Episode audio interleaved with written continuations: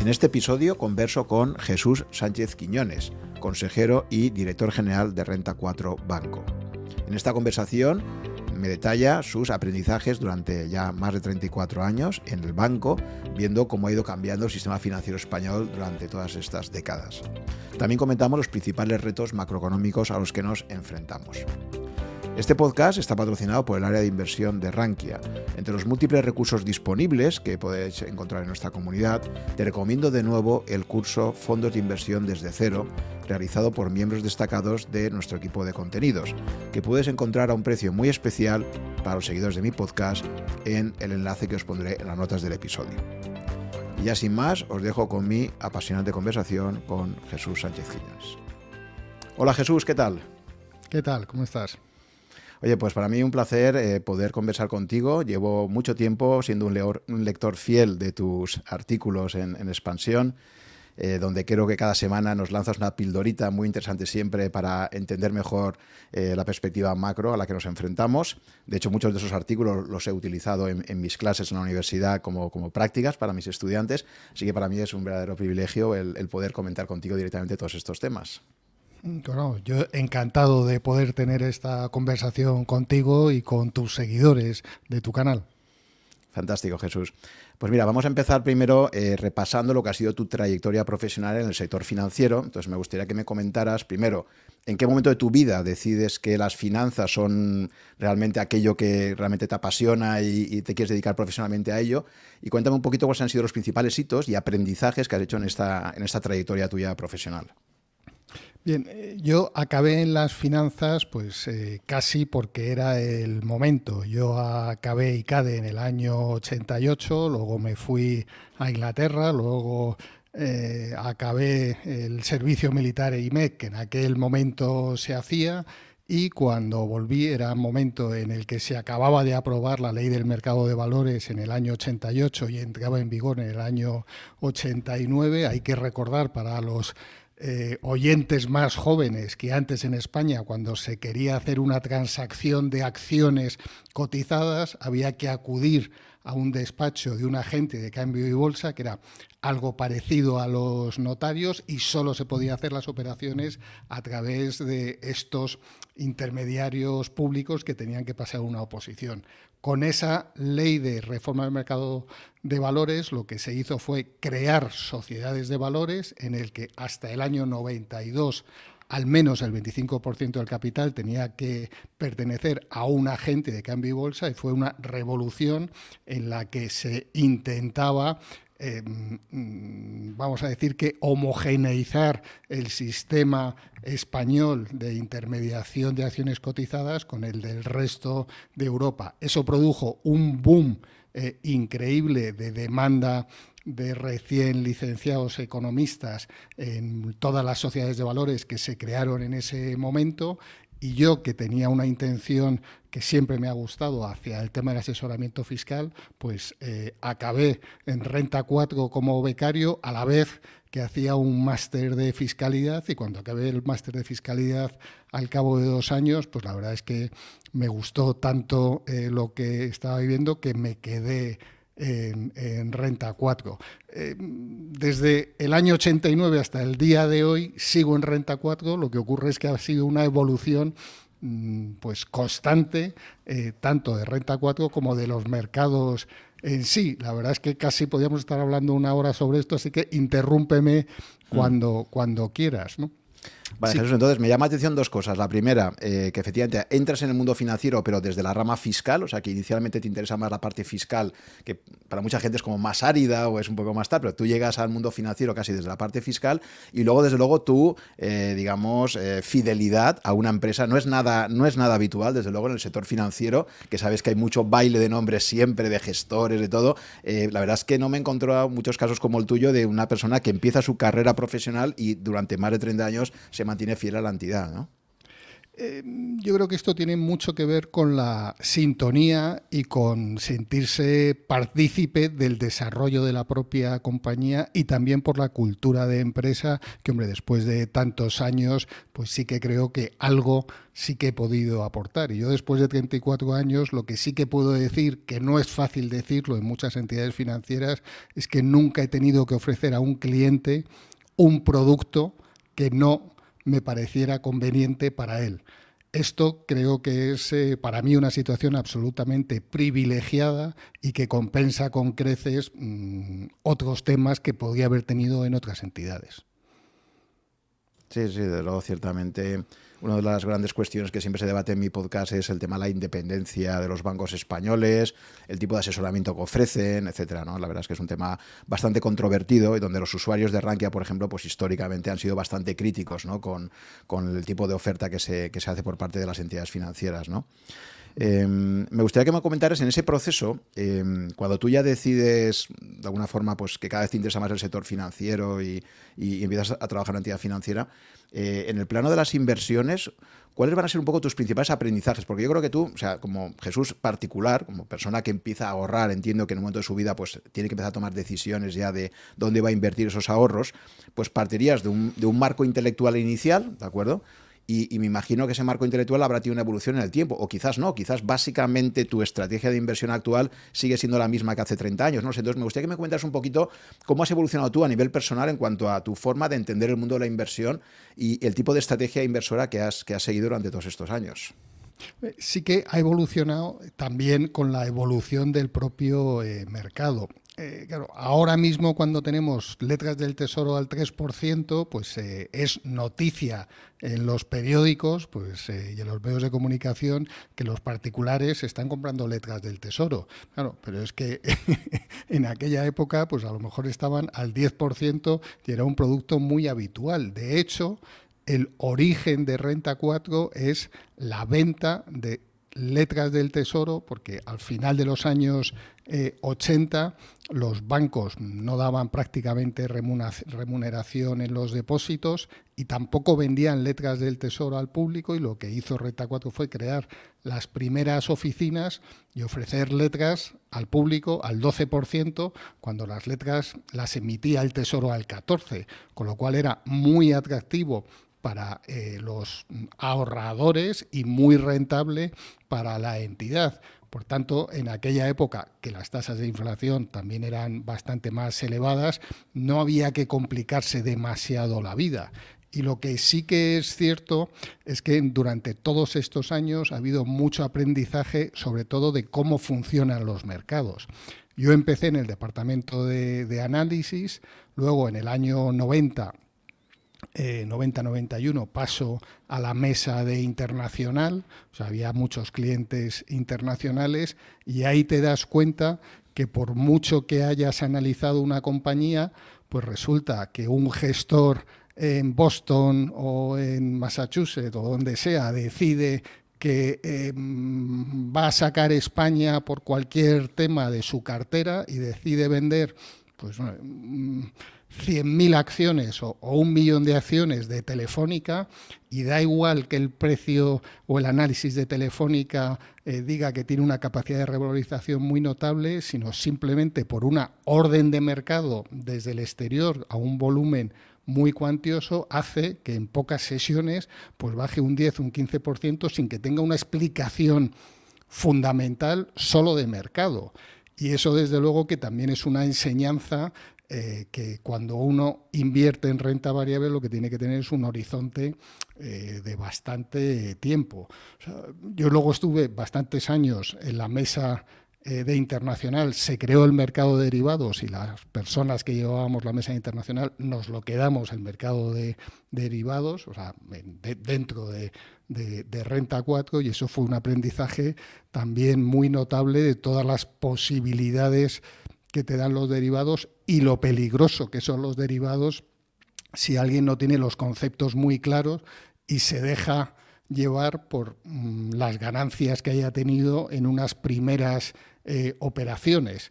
Yo después de tantos años lo que sí que puedo decir es que conozco casi con los dedos de una mano a personas que se dediquen al trading y ganen de forma sistemática.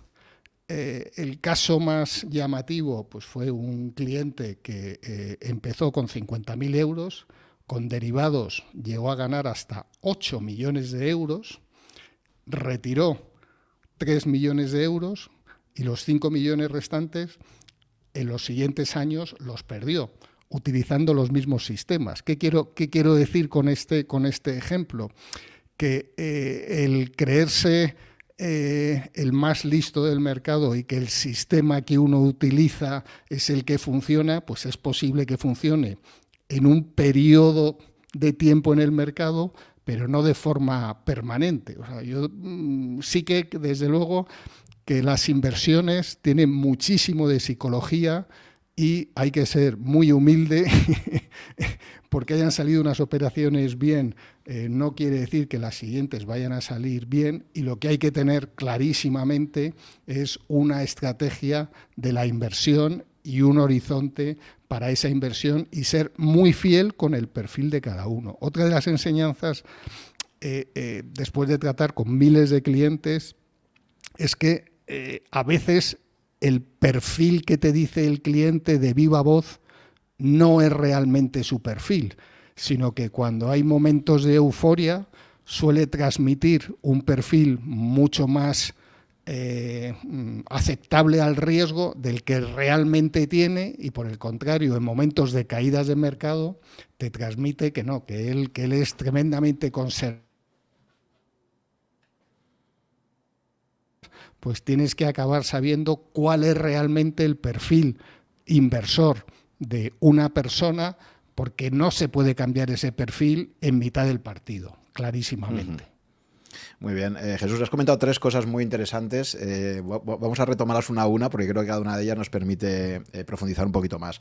La primera ha sido que, más justo acabas de escribir un artículo sobre ello, fíjate, los que ya hemos conocido, es que claro, hay, hay toda una generación de inversores que han, que han nacido después de la crisis del 2008 que esto de los tipos de interés nominales positivos pues era una cosa casi de ciencia ficción, ¿no? No la conocía, ¿no? Eh, entonces, claro, me ha llamado mucho la atención cuando me hablas de letras del tesoro que se retribuían al 12-14%, efectivamente. E, esa época yo también la he conocido, ¿no? La famosa entrada de España en la, Comunidad Económica Europea, la época de Solchaga y, esas letras. Y yo recuerdo que en aquella época hablábamos, y sí con mucha propiedad, efectivamente, del efecto expulsión o del efecto crowding out que estudiamos en economía, donde efectivamente, claro, cuando si tú inviertes en eh, bonos del tesoro, eh, que se supone que es el activo eh, con menor riesgo de todos, y el Estado te está retribuyendo de una forma extraordinariamente generosa, pues evidentemente el dinero disponible para invertir en, el sector privado es muy inferior. Y eso está muy estudiado en macroeconomía. Y, ahora, eh, justo tienes un artículo muy reciente donde hablas de esto. Pero claro, tú es que, igual que yo, tenemos la memoria de lo que pasaba hace más de 30 años, cuando no es lo de ahora, que son letras al 2 y pico por cien, sino letras, como tú decías, al 12, 14 por cien. ¿no? Entonces, bueno, quería que me hicieras una primera reflexión con tu artículo reciente sobre esto, es decir, que de alguna forma estamos volviendo, eh, obviamente, en un nivel mucho más bajo en este momento, eh, pero estamos de alguna forma empezando a mm, vivir ese tensionamiento eh, por, unos recursos escasos al final, como es el crédito, y cómo el sector público, pues de alguna forma, evidentemente, va, a drenar esa liquidez. ¿no? Entonces, me, gustaría que lo comentaras un poco conectando esa época que tú conociste con la, con la que está empezando a surgir ahora. ¿no? Es que quizás uno de los eh, mensajes que a mí me parece más eh, relevantes ahora mismo a transmitir, o sea, desde Renta 4 siempre, siempre desde el principio hemos intentado hacer pedagogía con los ahorradores y los inversores. Y lo que ahora intentamos transmitir es que lo que se ha vivido en los últimos 10, 15 años eh, ha sido un periodo mm, pues casi de, un sueño. eh, esos 10 o 15 años no es lo normal, aunque estemos acostumbrados a ellos. Entonces, en un periodo en el que daba igual que el Estado, Estado español o cualquier Estado europeo, tuviera déficit o mm, gastara, vamos a decir, de forma mejorable eh, sustancialmente, no tenía ningún problema porque tenía la financiación garantizada pues, a través de las compras del Banco Central Europeo. Eso se ha acabado y eso lo que va a implicar es que cuando el principal comprador de los bonos del Estado y además insensible al precio, como es el Banco Central Europeo, desaparece como comprador, pues tiene que buscar otro tipo de compradores. Y al final cualquier inversor puede decidir o comprar deuda pública, bonos del Estado, letras del Tesoro o financiar eh, a una empresa. Y lógicamente a la empresa le va a pedir una retribución superior. Y cuanto más déficit tiene el Estado y cuanto más deuda tiene que refinanciar, y además si el Banco Central Europeo va a empezar a no reinvertir todo lo que le vence, pues tiene que buscar más inversores el Estado y por tanto menos va a quedar para las empresas, de tal forma que eh, las compañías tienen que ser prudentes. Yo recuerdo eh, hace, pues yo creo que más de 10 años, el presidente eh, ya lamentablemente fallecido de una empresa cotizada decía que tenía mucha presión interna para eh, financiarse y emitir más bonos de los que eh, necesitaba, porque claro, a esos tipos tan ridículos, y yo lo que le decía en aquel momento, digo, y cuando llegue el vencimiento, ¿cómo va a estar la situación? Porque yo era incapaz de saber, o sea, yo reconozco que yo no creía que iba a poder durar esta situación tanto tiempo. Y al final, eh, pues ahora mismo mm, las empresas más endeudadas pues lo van a tener mucho más complicado el financiarse o a mayor coste. O sea, el efecto expulsión de porque se financia el sector público respecto a la financiación del sector privado, pues es que es muy entendible. Cuando uno va al supermercado con un billete, o compra una cosa o compra otra, no puedes comprar las dos a la vez. El famosísimo coste de oportunidad, que casi es uno de los 10 conceptos clave en economía, ¿no? Em, y sí, y ahora de repente pues vemos esta noticia de gente haciendo cola por las mañanas, eh, que una cosa que no acabo de entender muy bien, ¿no? Haciendo la cola ahí en el Banco de España, eh, como si fuera la lotería antes de Navidad, ¿no? Para, para comprar esto de las letras. ¿Esto qué, explica? Lo, he visto en la noticia así un poco de pasada, pero digo, ¿esto qué es exactamente, no? O sea, ¿no se puede comprar online o no sé? ¿Por qué la gente hace cola ahí para...? Eh, bueno, el, el, problema de las letras del Tesoro es que incluso si uno lo quiere comprar a través de, del Banco de España, no es un proceso tan automatizado en absoluto, pero yo recuerdo en los 90, eh, cuando, eh, como decía antes, el Tesoro quería promocionar las ventas de, letras del Tesoro en cada oficina de Renta 4, que ahora hoy en día hay 63 en España, en la puerta había una T enorme de la T de, tesoro. O sea, eh, eh, algo que parece totalmente nuevo hoy en día, el comprar letras del tesoro, pues es que, claro, eh, algunos lo llevamos haciendo 30 años. No cabe duda que en el periodo en el que las letras han estado en negativo prácticamente en negativo, pues no era atractivo para los ahorradores, pero hoy en día vuelve a ser eh, atractivo y desde luego, al menos desde Renta 4, desde principio de año, pues hemos visto una avalancha de, inversores que quieren comprar letras del Tesoro y que quizás su banco más habitual, pues vamos a decir que no se lo pone fácil para comprar estas letras. Sí, eh, también un poco de efecto expulsión, me gustaría preguntarte, eh, estoy viendo un episodio que hubo eh, en concreto pues en la mayor parte de países del sur de Europa en, el periodo este famoso 2011, o sea, justo después de, del problema gravísimo de deuda griega y luego que eso se extendió a otros países, ¿no? Portugal, incluso España tuvimos también que ser rescatados, eh, por lo menos las cajas de ahorro, ¿no? se habla mucho, rescate la banca, y digo, no, perdona, el rescate de las cajas de ahorros, que son las que coincido, tenían problemas. Coincido 100%. y cajas de ahorros, por cierto, en la mayor parte de casos gestionadas por expolíticos, ¿no? Eh, la cuestión es que en aquella época, si recuerdas, el Banco Central Europeo intentaba facilitar la financiación de empresas no financieras y familias y el problema principal con el que se encontraba era que al final los bancos también decían, vamos a ver, em, Tú sabes que en aquella época había mucha empresa que era, que era solvente, pero, pero el problema que tenía era que el banco, mm, por una gestión de riesgos, decía, mira, mm, sé que vosotros sois solventes, eh, hasta ahora hemos trabajado bien, pero por una política de riesgo que tenemos en la entidad, preferimos estar invirtiendo este dinero en cosas bastante seguras, tipo eh, títulos de, del Tesoro de diferentes estados europeos, que no estar prestando a empresas que al final pues no deja de ser un riesgo. Es decir, que ese efecto crowding que decías tú antes eh, se da no solamente entre inversores que quieren invertir, digamos, particulares o empresariales, sino los propios bancos también. Parecía que había como una selección eh, que iba hacia precisamente la inversión en algo que no canalizaba el ahorro hacia las familias y las empresas no financieras. ¿Crees que esto se puede repetir, este tipo de episodios, de nuevo, y que es una forma también de, ver ese efecto expulsión?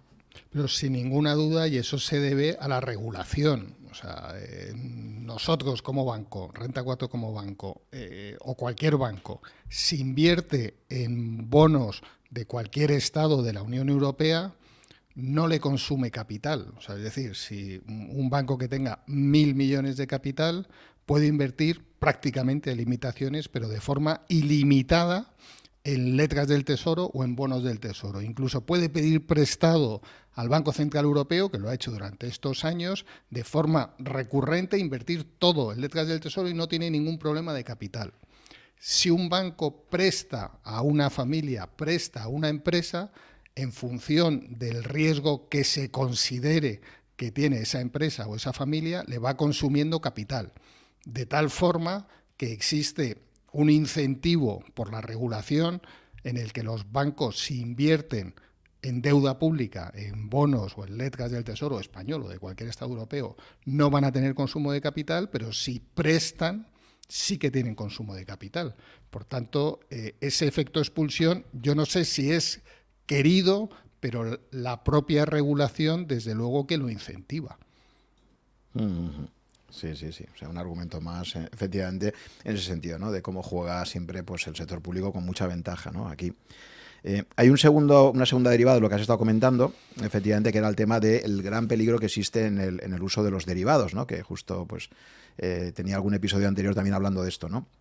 Entonces quería que me comentaras, cuando tú estás operando con este tipo de, lo que Warren Buffett llamaba armas de destrucción masiva, ¿no? Aunque él también las ha utilizado a veces, eh, para mí, un aspecto fundamental, lo destaco mucho en mis podcasts, es la gestión del riesgo. Es decir, cómo poder hacer una operativa en derivados, pero mm, que sepas que en caso de que las cosas vengan mal dadas, pues tienes una limitación de pérdida, es decir, que tengas una estrategia en términos talebianos de Taleb, eh, una estrategia convexa, ¿no? Es decir, tú haces unas apuestas con una opcionalidad, pero, eh, porque él cuenta mucho en sus libros, por ejemplo, esto, ¿no? Pues el típico vecino que tenía, que era un trader que había ganado muchísimo dinero, lo que tú decías, ¿no? Que si no llega a ser este que comentabas tú, si no llega a retirar esos 3 millones, pues básicamente se habría arruinado, ¿no? Y esto es una operativa que ocurre muy habitualmente, ¿no? Entonces, me gustaría que me comentaras un poquito al hilo de esto, eh, pues eso, ¿no? Dentro de una estrategia de, de derivados, ¿qué, tipo de estrategia te parece prudente para gestionar? Porque yo creo que son, son instrumentos muy interesantes ¿no? para, para cubrirte, etcétera, pero, pero utilizándolos siempre con, mucho cuidado, ¿no?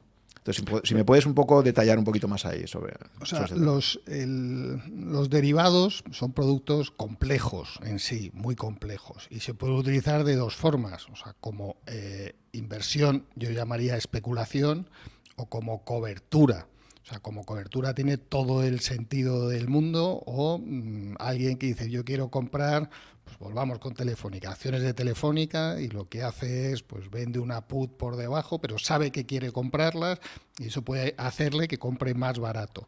¿Cuál es el problema en el que incurren muchos particulares con los particulares y algunos no tan particulares? Y eso lo hemos visto incluso en los periódicos con los derivados, en el que como solo se exige una parte del total de la inversión como garantías, el creerse que la inversión es esas garantías y no el total que uno está arriesgando.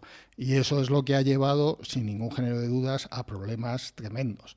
Y luego el tema de las opciones, que es mm, realmente complejo, eh, todas las posibilidades que, dan, eh, en el que si uno no lo conoce bien, pues puede incurrir en unos riesgos de los que no es consciente hasta que llega el problema serio. Eh, y esto de los derivados eh, no es solo eh, incluso para particulares.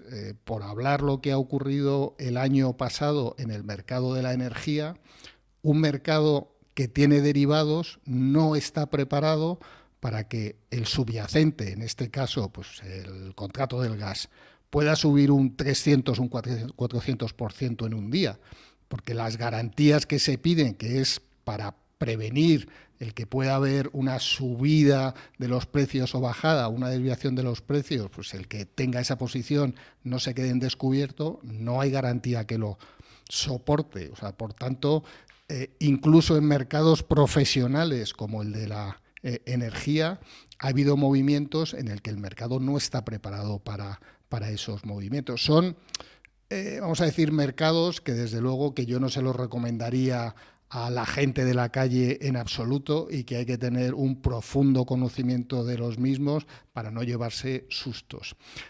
Hay un tema muy curioso y es que durante la pandemia y el confinamiento hubo un aumento muy notable en la intermediación tanto de bolsa como de derivados y mi análisis, y esto solo es análisis mío, y es que yo creo que muchas personas que se dedicaban a las apuestas deportivas se pasaron a hacer mm, apuestas bursátiles. Eh, no, no, tengo ningún dato que lo pueda avalar eh, empírico, pero desde luego que yo estoy convencido. hay muchas personas que utilizan la bolsa y los derivados como las apuestas deportivas. Qué argumento más interesante, efectivamente, porque siempre hay mercados más eficientes que otros y efectivamente todo el tema de las apuestas, eh, igual incluso como también por ejemplo en criptomonedas y tal, en muchos casos, pues eh, se, se ha cuenta muchas veces que efectivamente suelen ser pasto para para traders más experimentados que dicen, este mercado es muy eficiente, me voy a este, que es más inmaduro, más tal. Y claro, aquí con la pandemia, con, todo el tema de, efectivamente, que no se, podía, no se podían jugar partidos, eh, cualquier tipo de actividades deportivas, pues tiene mucho sentido que toda esta gente dijera, bueno, ¿dónde me voy? ¿no? Y, se meten en un campo que no conocen, ¿no? Como, como el de la operativa financiera, ¿no? O sea que sí, que la verdad es que no, no tenemos datos, ¿no? Pero es una hipótesis muy razonable de que, de que haya podido pasar. Muy bien. Pues eh, el tercer argumento que dabas, que me pareció una idea muy potente, era todo este de, eh, de nuestra facilidad para engañarnos a nosotros mismos. ¿no? Entonces sabemos que hoy en día hay una normativa, la normativa MIFID, que cuando un inversor va a hacer una inversión, los bancos por normativa están obligados a hacerle un perfilado de riesgo. Pero efectivamente el, tema que tú destacabas, y que yo he comentado en muchos podcasts míos en cuanto a sesgos cognitivos, ¿no? era este de hasta qué punto, es decir, yo siempre pongo el ejemplo de, de cuando le preguntan a alguien, oiga, ¿usted sabe conducir bien? Y dice, hombre, por supuesto, yo soy un conductor excelente, ¿no? Y luego, una cosa es lo que uno declara o lo que uno cree de sí mismo, y luego te ponen tres o cuatro vídeos haciendo adelantamientos indebidos, dice, mire, este es, e, este es usted, ¿sabes? O sea, y me estaba diciendo que conduce fantásticamente bien, pero fíjese la cantidad de imprudencias que ha cometido, ¿no? Entonces, efectivamente, para mí eh, hay un error de partida en todo esto de los, de los test de MIFI, que me suena más a, simplemente, pues, como lo de las cookies, ¿no? De, de Internet, de que, acabamos todos dándole la aceptar y se ha convertido en, una propia, en, una básicamente eh, de carácter burocrático, y es esto de, bueno, vamos a, cubrirnos las, vamos a cubrirnos las espaldas, pero realmente hasta qué punto es fiable que una persona de sí misma eh, esté diciendo que efectivamente está preparada para una caída de mercado de un 20%, cuando nunca ha pasado por una caída de mercado de un 20% o de un 30%. Porque ya no solamente es que tú lo aceptes, sino luego tienes un entorno familiar, tienes que gestionar eso con tu pareja, con tu familia, con tu comida de Navidad con el cuñado. Y todas esas cosas, eh, yo siempre he pensado que el que no ha pasado realmente por una caída de ese tipo, pues está hablando un poco de oídas, ¿no? Y todo el mundo cree que lo va a gestionar mejor de lo que luego realmente eh, va a ser. Entonces, yo, mi pregunta es, Jesús, ¿cómo crees tú que, realmente las entidades financieras podrían hacer un diagnóstico del perfil de riesgo que fuera más realista eh, del que a día de hoy tenemos.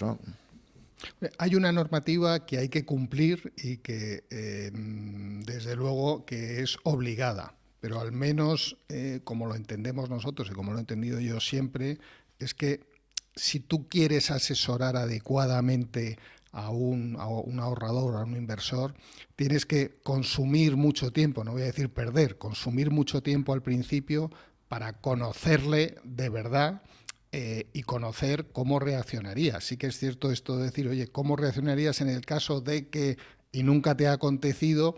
Pues bueno, pues es poco, poco, poco realista. yo he tenido casos aquí de, personas que querían abrir cuenta y le he dicho, mira, yo es que te recomiendo que no inviertas. O sea, que cuando estaban los tipos al cero, digo, mira, eh, o en negativo, lo mejor que puedes hacer es dejar, la, dejar el dinero en cuenta corriente. Y luego, eh, algo que es muy habitual eh, es que muchas personas, o un determinado grupo de personas eh, solo quieren que le digan lo que quieren oír. a mí cuando eh, viene alguien y me dice, ¿por qué sois diferentes? Yo siempre, siempre lo que digo es porque no te voy a decir lo que quieres oír.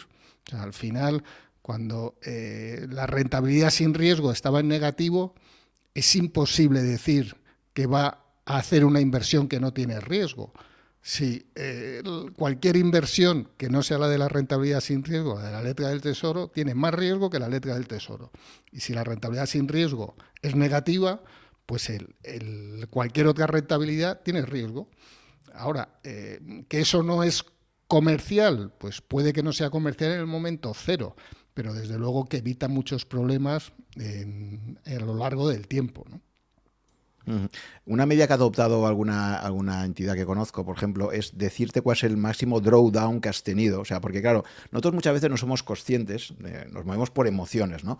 Pero los datos al final te ayudan un poco también a aproximar la situación. Entonces, por ejemplo, una, una iniciativa que me parece bastante interesante, cuando tienes una cartera de inversión con una entidad, es que te diga, Oye, mira, que sepas que en el peor momento de, tu, de tus inversiones has llegado a tener unas pérdidas de un menos, en mi caso, por ejemplo, pues en la pandemia eh, llega a tener un menos 28, en el famoso periodo ese de, la segunda mitad de marzo, y en los planes de pensiones creo que fue un menos 32, una cosa así. ¿no? Bueno, pues ya sabes que, eh, pues que esas son unas cifras, ¿no? Y si nos vamos al 2008, que tú y yo en el 2008 ya invertíamos, pues sabemos que ahí se nos dieron, eh, en, el final del 2008, pues pudimos estar perfectamente con un menos 40 y tantos por cien, ¿no? Entonces, claro, cuando uno ya pasa por un menos 40 y tantos o un menos 30 por cien, pues ya sabe que hay un precedente histórico, ya sabe cómo ha gestionado eso a nivel personal y, repito, en su entorno entorno, en su entorno de relaciones, porque eh, al final somos animales sociales y uno puede estar bastante convencido, pero basta que tu pareja te empiece a decir, pero ¿cómo se te ha ocurrido? Pero él ya te lo dije, pero, pero ¿cómo se te ha ocurrido meterte ahí? Que no sé qué. Y bueno, y eso es una fuente de conflicto enorme, ¿no? Pero, o sea, tú fíjate que lo que tú estás diciendo es cuál es tu mayor caída que has tenido en tu cartera, pero esto ya es a posteriori, no mm. es a priori. Eh, Y, por ejemplo, lo que ha ocurrido el año pasado, que no había ocurrido, por lo menos desde el año 73, es que caiga tanto la parte que se supone más conservadora de renta fija como la parte renta variable. O sea, una, otra de las lecciones muy claras es que eh, hay que estar preparado para lo que nunca ha sucedido. Porque eh, en los últimos 50 años no había ocurrido que cayera tanto la renta fija como la renta variable. Entonces, esto de decir, no, es que los últimos 20 años eh, ha ocurrido esto. Mm, repito, los últimos, si no son 20, sí que son 15 años, hemos vivido en un escenario eh, con mercados absolutamente intervenidos por los bancos centrales que no van a ser los escenarios o el escenario del próximo lustro o la próxima década. Por tanto, tomar como referencia lo que ha ocurrido en estos 10, 15 años y proyectarlo al futuro, mm, yo creo que hay que ser tremendamente prudentes. Pero desde luego que es necesario el hablar mucho con los, con los clientes eh, antes de empezar a invertir y segundo, las clientes que no tienen demasiada experiencia, pues a ir haciendo las inversiones poco a poco. Si al final va a tener un determinado porcentaje en renta variable, pues empezar por el 10% de ese porcentaje y ver cómo reacciona a posibles caídas de ese 10%, que durante esos eh, periodos ha subido mucho la bolsa. Bueno, se supone que son inversiones a medio plazo. Y algo que es fundamental es tener objetivo en las inversiones. O sea, cuando a mí cuando alguien me pregunta, oye, ¿dónde invierto? Invierto en tema, digo, oye, pero ¿para qué inviertes? O sea, no es lo mismo si quieres invertir una cantidad, pues para pasártelo bien y seguir los mercados, que para tener un objetivo pues de mm, comprarte un coche en determinado periodo de tiempo o incluso empezar a ahorrar para tu jubilación o para una casa o para lo que sea. Hay que tener muy claro el objetivo porque si no tienes objetivo, si no tienes destino, eh, cualquier rumbo puede ser equivocado. Sí, de hecho, para mí la madurez de un inversor es cuando ya ha definido un, plan de inversión realmente a largo plazo, ¿no? Y esto no lo hace casi nadie. Parece que sea un ejercicio como muy aburrido, muy racional. Entonces todos empezamos funcionando por emociones, por intuiciones, ¿no? Y, y, realmente si le preguntas de cada 100 inversores que hay eh, en el banco, por ejemplo, si hicierais la encuesta esta de cuántos de vosotros tenéis un plan de inversión definido eh, tal, pues, pues te sorprendería ver la cantidad de, gente que no tiene ningún tipo de plan, ¿no? que va un poco a salto de mata, va improvisando y me han dicho esto, ahora me han aconsejado no sé qué, fin.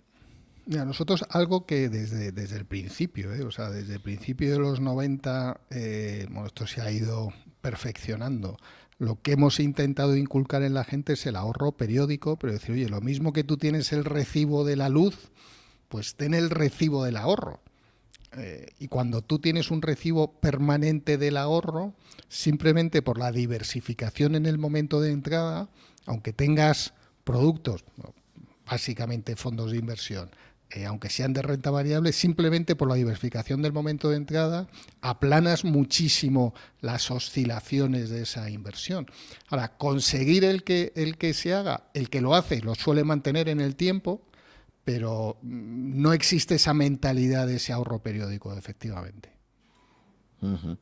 Y en cuanto a lo que decías de que tenemos que estar preparados para lo, para lo impensable, pues esto efectivamente es que es una y otra vez nos aparece, ¿no? los famosos cisnes negros. Fíjate que yo escuchaba antes de esta, de esta entrevista, escuchaba una entrevista que te hacían en la televisión española en el 2019 y te estaban preguntando por previsiones para el 2020. Claro, y esto lo decías en mayo, junio. Claro, imagínate, claro, bueno, pues yo creo que la macroeconomía el año que viene, tal, tal, tal, y luego nos llega ese cisne negro de la pandemia, ¿no? Yo, yo claro, hacía la reflexión y decía, fíjate tú hasta qué punto el preguntar siempre qué crees que va a pasar y tal, no dejan ser ejercicios de futurología, que están bien, es como un ejercicio de reflexión, pero donde dentro de los escenarios posibles, pues, ¿quién iba a pensar en la, en la primavera del 2019 que íbamos a estar al año siguiente, en marzo, encerrados todos en casa? ¿no? Entonces, me parece un, el típico eh, eh, ejercicio real que, que hemos vivido todos muy recientemente para pensar hasta qué punto la realidad puede ser muy, muy diferente de la que nos imaginamos simplemente unos meses antes, ¿no?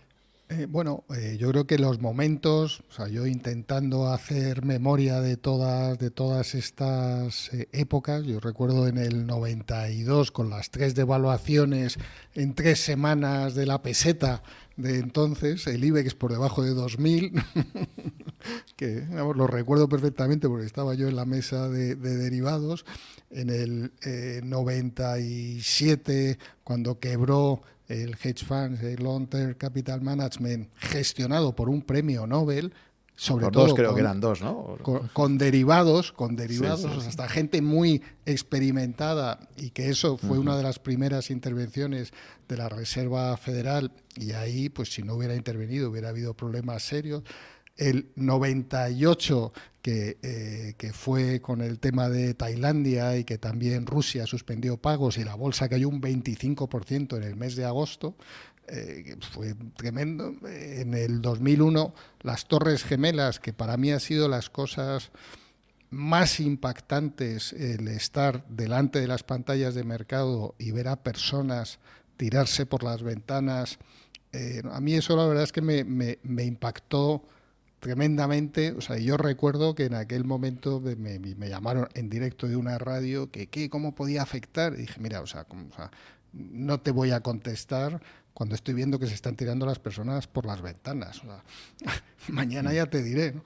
Y luego, al final, si lo miras con cierta perspectiva, pues eh, el IBEX pasó de 7.700 a 7.300, que tampoco a efectos de mercado no fue tan, sorprendente, pero hay que recordar que hasta se paró la bolsa de Nueva York, que hasta eh, grandes bancos de inversión, pues prácticamente se quedaron sin su personal al 100% porque habían muerto todos, todos ellos. O sea, cosas absolutamente eh, impensables. Luego lo de, la, lo de la pandemia y lo de la eh, guerra de Ucrania, que nos parece que estas cosas nunca nos van a tocar a nosotros, pero, pero desde luego que yo creo que hay que estar preparado para todo, desde luego.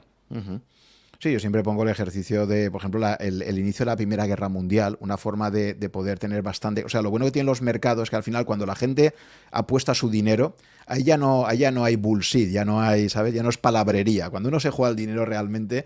Entonces, un, un ejercicio muy interesante para saber hasta qué punto la Primera Guerra Mundial, porque claro, luego es post, ¿no? Pues claro, se veía venir, no, no, no se veía venir en absoluto y simplemente hay que ver cómo se comportaban los mercados financieros antes del estallido y lo que parecía un conflicto muy localizado en el centro de Europa, de repente aquello acabó expandiéndose de la misma forma que ahora efectivamente podría haber un efecto contagio. El otro día estaba, estaba leyendo en Twitter a un gestor que decía, oye, eh, nadie ha considerado el escenario de que, de que la guerra de Ucrania pueda ampliarse significativamente, ¿no? Ahora con el envío de tanques y no sé qué y tal, eh, que en algún momento esto pueda saltar a otro nivel y tal, pues claro, es decir, eh, estamos ahora todo el rato parece como con el entorno o el marco mental de decir, bueno, esto es una cosa entre Rusia y Ucrania, donde les van reforzando por ambos lados, pero ¿qué pasa si la chispa salta y de repente pues ahí se mete, como estuvo a punto parece de pasar, cuando aquel misil cae en Polonia y tal, ¿no? Entonces es un escenario que es perfectamente eh, probable, eh, como podrían ocurrir otros. ¿no? Eh, aquí yo lo que diferenciaría, que es una cosa que comentamos en, una charla previa a esta grabación, aquellas, o sea, para mí un cisne negro es algo que es absolutamente imposible de predecir y que no puede formar ningún tipo de escenario probabilístico. Por ejemplo, para mí lo de las Torres Gemelas es algo que, es decir, mm, lo haces en una, en una historia de ciencia ficción y te dicen que exagerado, ¿no? En cambio, hay otros fenómenos que la cuestión no es, eh, eh, no es saber el qué, sino el cuándo, ¿no? Eh, derrumbe de la Unión Soviética, efectivamente ya se veía venir durante la década de los 80 que en algún momento eso estaba colapsando y era una cuestión. Y luego aparece el muro de Berlín y efectivamente pues es un evento singular que nadie se podía imaginar que en una sola noche aquello se viniera todo abajo y que no hubiera, no hubiera realmente un, desastre ¿no? a nivel de, de, una sangría humana, etcétera. ¿no? Eso fue un, fenómeno increíble, pero, pero evidentemente aquello ya era un gigante con pies de barro que se derrumbaba. ¿no? Eh, o por ejemplo, lo que tú comentas de las devaluaciones de la peseta en el 92 es muy interesante. Recuerdo perfectamente también aquella época y, se veía venir claro que si la peseta, si, la inflación en España estaba creciendo de forma acumulada, creo que era un 30%, si así en España, eh, la economía española tenía una inflación del 30% acumulado superior a la alemana, no tenía ningún sentido que el cambio peseta-marco alemán se mantuviera igual que desde la entrada de España en el sistema monetario europeo en el 89, creo que fue, ¿no? Entonces, claro, dices, oye, vamos a ver, em, nos dice la lógica económica, nos dice que, entre dos países, si en tres años eh, un país tiene mucho más inflación que el otro, el tipo de cambio por el poder, de, por la paridad del poder de, adquisición, de, compra, tendrá que reequilibrarse de alguna forma. Entonces, eso a nivel macro estaba ahí, y de hecho recuerdo que creo que fue un, un directivo del Bundesbank el que apuntó esto, ¿no? Dijo, hombre, yo creo que hay algunas divisas europeas que están sobrevaloradas, ¿no? Y esto fue un poco el disparadero para que, para que aquello explotara. Pero ya se veía venir que a nivel macro no tenía ningún sentido. Igual que ahora tampoco ha tenido ningún sentido durante estos últimos años, efectivamente, que con una expansión monetaria tan enorme no acabará apareciendo la inflación por algún sitio, ¿no? Entonces yo creo que ahí hay que diferenciar, es muy interesante este ejercicio analítico de diferenciar el fenómenos de fondo que, sabemos que al final van a desembocar en algo de fenómenos totalmente impredecibles, ¿no? Sí, sí, sin duda, pero yo creo que sí, o sea, riesgos siempre hay, siempre hay. Eh, y el hecho de que no se hayan materializado durante un determinado periodo de tiempo no quiere decir que no existan eh, esos riesgos, mm, pero hay que ser muy conscientes de los mismos. Y también es cierto que Churchill decía que lo que más le había hecho sufrir en la vida nunca había sucedido. Eh, pero tenemos que ser muy conscientes de que hay muchos riesgos y que el sistema en general pues tiene enormes debilidades. O sea, mm, ¿Qué pasa si hay eh, una guerra cibernética y un país se queda sin Internet? Eh, ¿Qué ocurre? Mm, pues bueno, pues es que eh, es un desastre absoluto y no funciona prácticamente nada. Alguien podría decir, bueno, eso es imposible. Bueno, lo que tenemos que ser muy conscientes es que estamos en una guerra económica, yo creo que eso es evidente.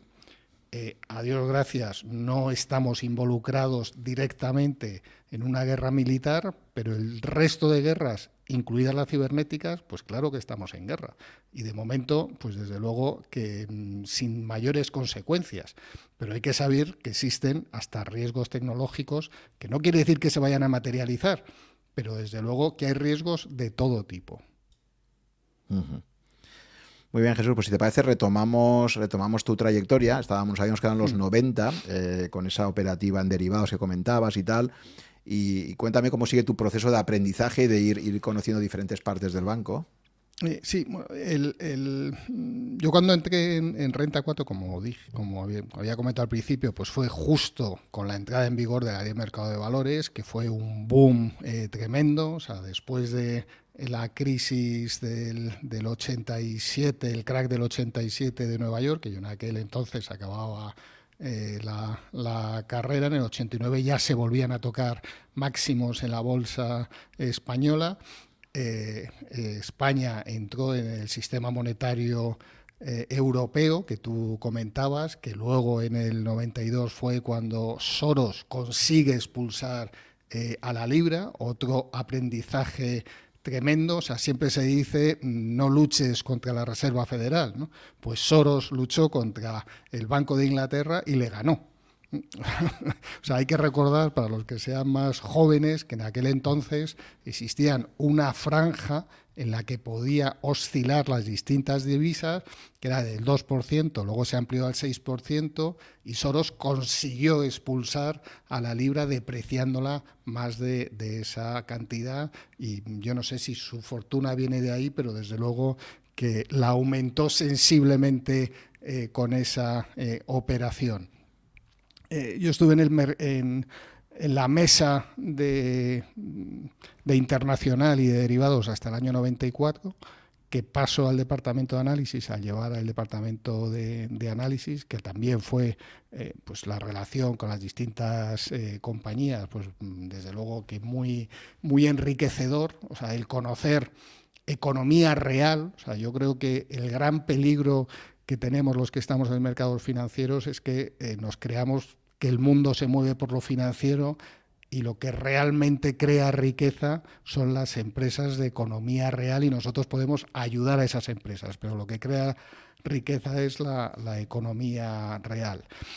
En el año 96, eh, en aquel entonces, desde el 89 hasta el 96, el que era eh, el consejero delegado de Renta 4 era Jaime Caruana y en el año 96 se va como director general del Tesoro y eh, el presidente de Renta 4, Juan Carlos Ureta, pues tiene eh, en aquel momento pues casi la insensatez de decirme que yo pase a ocupar eh, las funciones de, de, Jaime Caruana pues con 31 años y eso es pues no sé pues como comparar a Messi con uno de con, con el peor de los cadetes de, del Barcelona o, a Ronaldo pues con uno de, juveniles. ¿no? Desde luego que el listón suyo estaba muy, muy, eh, muy alto. Es una persona que no, no, no hay que hablar de ella porque su currículum lo dice todo.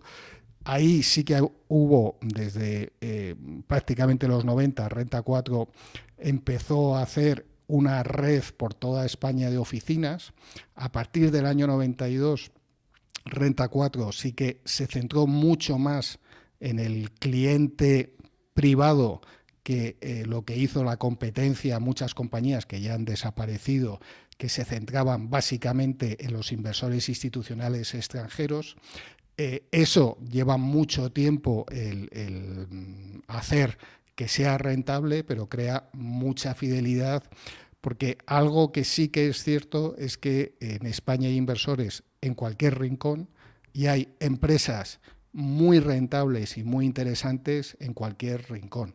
Y así como en Madrid, como se suele decir, cada día eh, o das una conferencia o te la dan, hay eh, muchas provincias de España en, en la que, eh, desde luego, que aprecian mucho el que puedas ir allí, el que puedas verles en persona, darles la opinión en primera mano y durante muchos años, pues desde luego sí que parte de mi trabajo era realizar pues esas conexiones con los inversores en muchas partes de, España. Y además, en el año, eh, Perdona, eh, Jesús, una, apreciación también, porque sé que vuestras oficinas siempre han sido un punto de reunión, ¿no? Es decir, pensemos que antiguamente, antes de esa reforma del, del 88 que comentaste, pues cuando uno quería ver la bolsa, se iba a la bolsa físicamente, allí había unos corros y había una negociación y tal. Cuando todo eso se elimina, eh, de alguna forma, esos inversores que les gusta comentar opiniones con otros inversores, pues al final o bien acaban en online, en, webs como Rankia, ¿no? cuando surjamos a partir de, del año 2003, o bien, eh, efectivamente, con vuestra red de oficinas, por a mí mucha gente me ha comentado, no, yo en aquella época me iba a las oficinas de Renta 4 y me encantaba estar ahí comentando con otros compañeros y viendo las cotizaciones, o sea, era como un punto de reunión, ¿no? Es que en aquel entonces que no existía la negociación online, cada oficina de Renta 4 tenía lo que se llamaba sala de bolsa. O sea, estaban las pantallas de Infobolsa y en cada oficina había un operador con un routing con la central para meter las órdenes de eh, los clientes que iban allí o que llamaban. Y al final, pues se creaba un ambiente muy, muy de bolsa o en zonas que, o en provincias eh, distintas de Madrid o, Barcelona, pues casi, casi un poquito similar a lo que podía ser eh, el parqué. Eso se acabó con la entrada de Internet en el año 99-2000, eh, pero desde luego que eso llevó una trayectoria notable. Sí que es relevante decir que a partir del año 90 Renta 4 empieza a sacar fondos de inversión, se crea la gestora en el año 90 y desde entonces pues sí que va creciendo notablemente la parte de gestión además de la parte de intermediación. De tal forma que eh, hoy en día pues pesa mucho más la parte de gestión de fondos y de gestión patrimonial que la parte de intermediación. Otro punto que yo creo que es muy relevante y que también es una enseñanza pues muy significativa es que eh, no hay que dejarse llevar por mm, los cantos de sirena ni por mm, las modas, aunque las modas vengan desde entidades que digamos que son las que casi marcan el paso. Hay que recordar que en el año 2000 se produce la burbuja de Internet. Renta 4 es de las primeras entidades que saca una página transaccional eh, a través de Internet en el año 99 y en el año 2000 se acercan dos bancos de inversión de primera línea internacionales a Renta 4 diciendo que, bueno, que eso es una mina y que eh, lo que hay que hacer es sacar a bolsa no tanto Renta 4, sino la parte de Internet de Renta 4. Lo cual a nosotros nos creaba bastantes problemas porque para nosotros la página de intermediación eh, era un instrumento para las oficinas. O sea, nosotros no tenemos clientes online, nosotros tenemos clientes que utilizan los canales digitales, pero no tenemos clientes online. O sea, para nosotros la simbiosis de la atención con las oficinas y los canales digitales es fundamental. ¿Que un cliente no quiere ir nunca a una oficina? Pues que no vaya, pero que, sepa que siempre en cualquier provincia tiene la, la oficina ahí.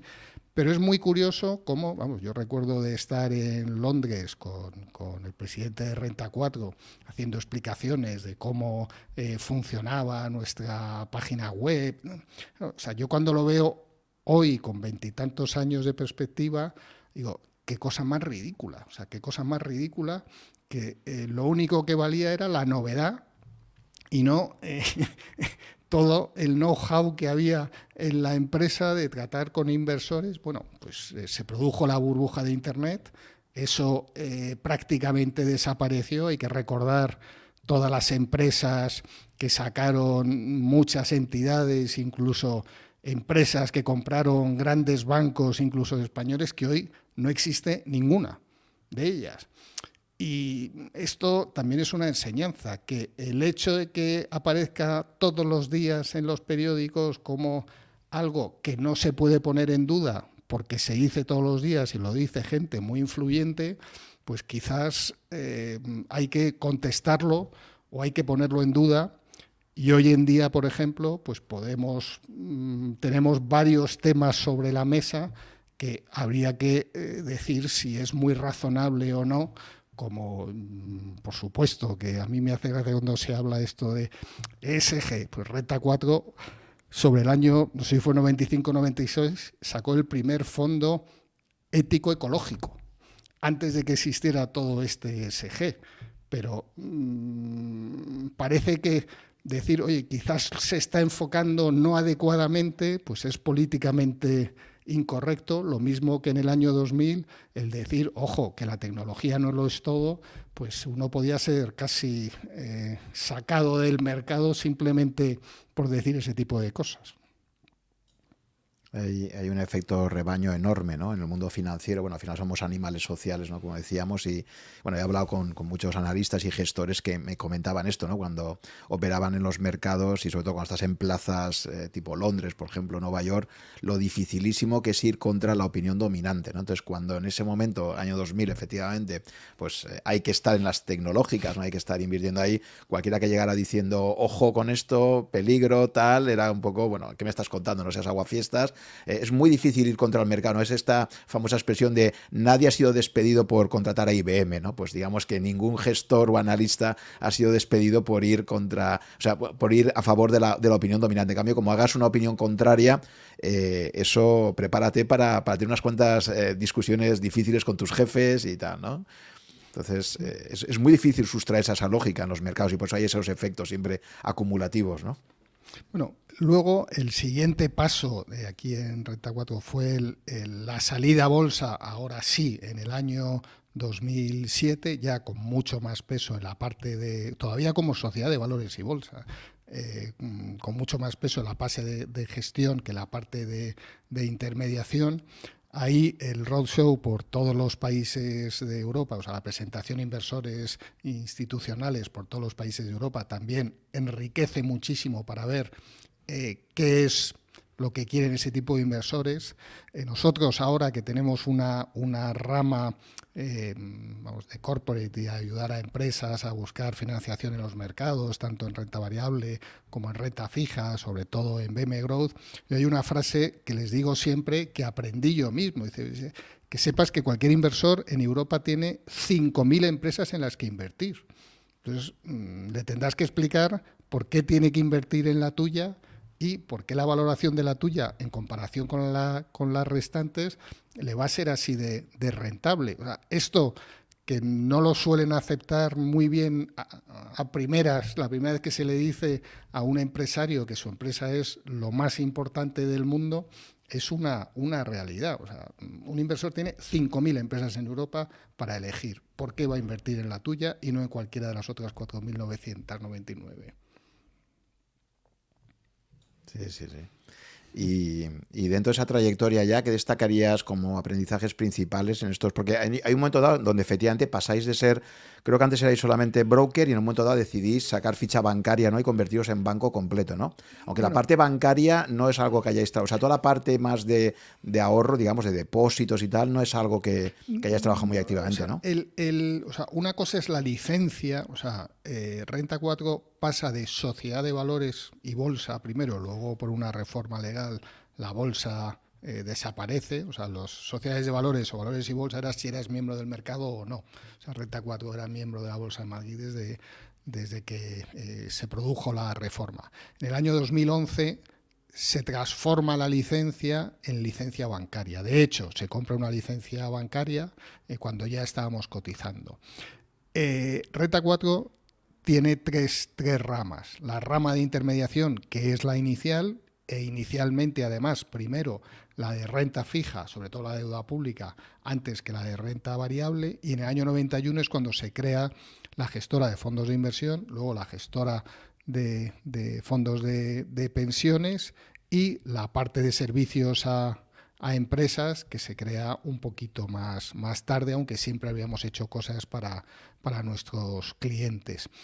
El cambio de sociedad de valores a banco eh, tiene, un, tiene distintas justificaciones en aquel momento. O sea, primero, todos podemos hablar mal de los bancos, pero mi dinero en un banco. Al final, la seguridad que da el nombre banco y está regulado por el Banco de España, pues eh, desde luego que tiene mucho peso. Como tú muy bien puntualizabas, Juan, antes, el rescate que se ha hecho al sistema financiero español ha sido un rescate a las cajas. Solo se ha rescatado a un banco, a dos, que eran propiedad de las cajas. O sea, no se ha rescatado a ningún banco que no fuera caja o no hubiera sido eh, caja. al final, en España, la solidez de los bancos, pues desde luego que ha estado eh, a prueba. Lo que sí que es cierto es que eh, nosotros desde el principio sí que queríamos ser vamos, el logo es, o el lema es tu banco especialista en inversión.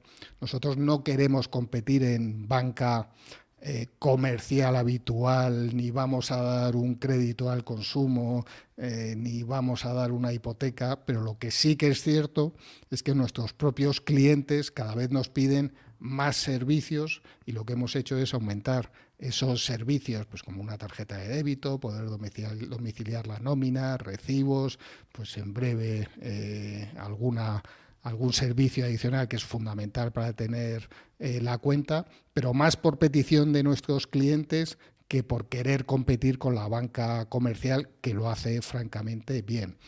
Y el ser banco sí que te facilita mucha operativa con los clientes. primero, en todo el cliente eh, solo tiene una única cuenta. Aquí no hay cuenta de inversión y cuenta corriente, es una única cuenta en el que con sus 20 dígitos, eh, que esa era, hay que recordar que cuando las, sociedades de valores, cuando alguien quería ingresar dinero, bueno, ¿dónde te hago el talón? Aunque ya no se utilicen talones prácticamente, bueno, ponlo a renta 4, pero no va mi nombre.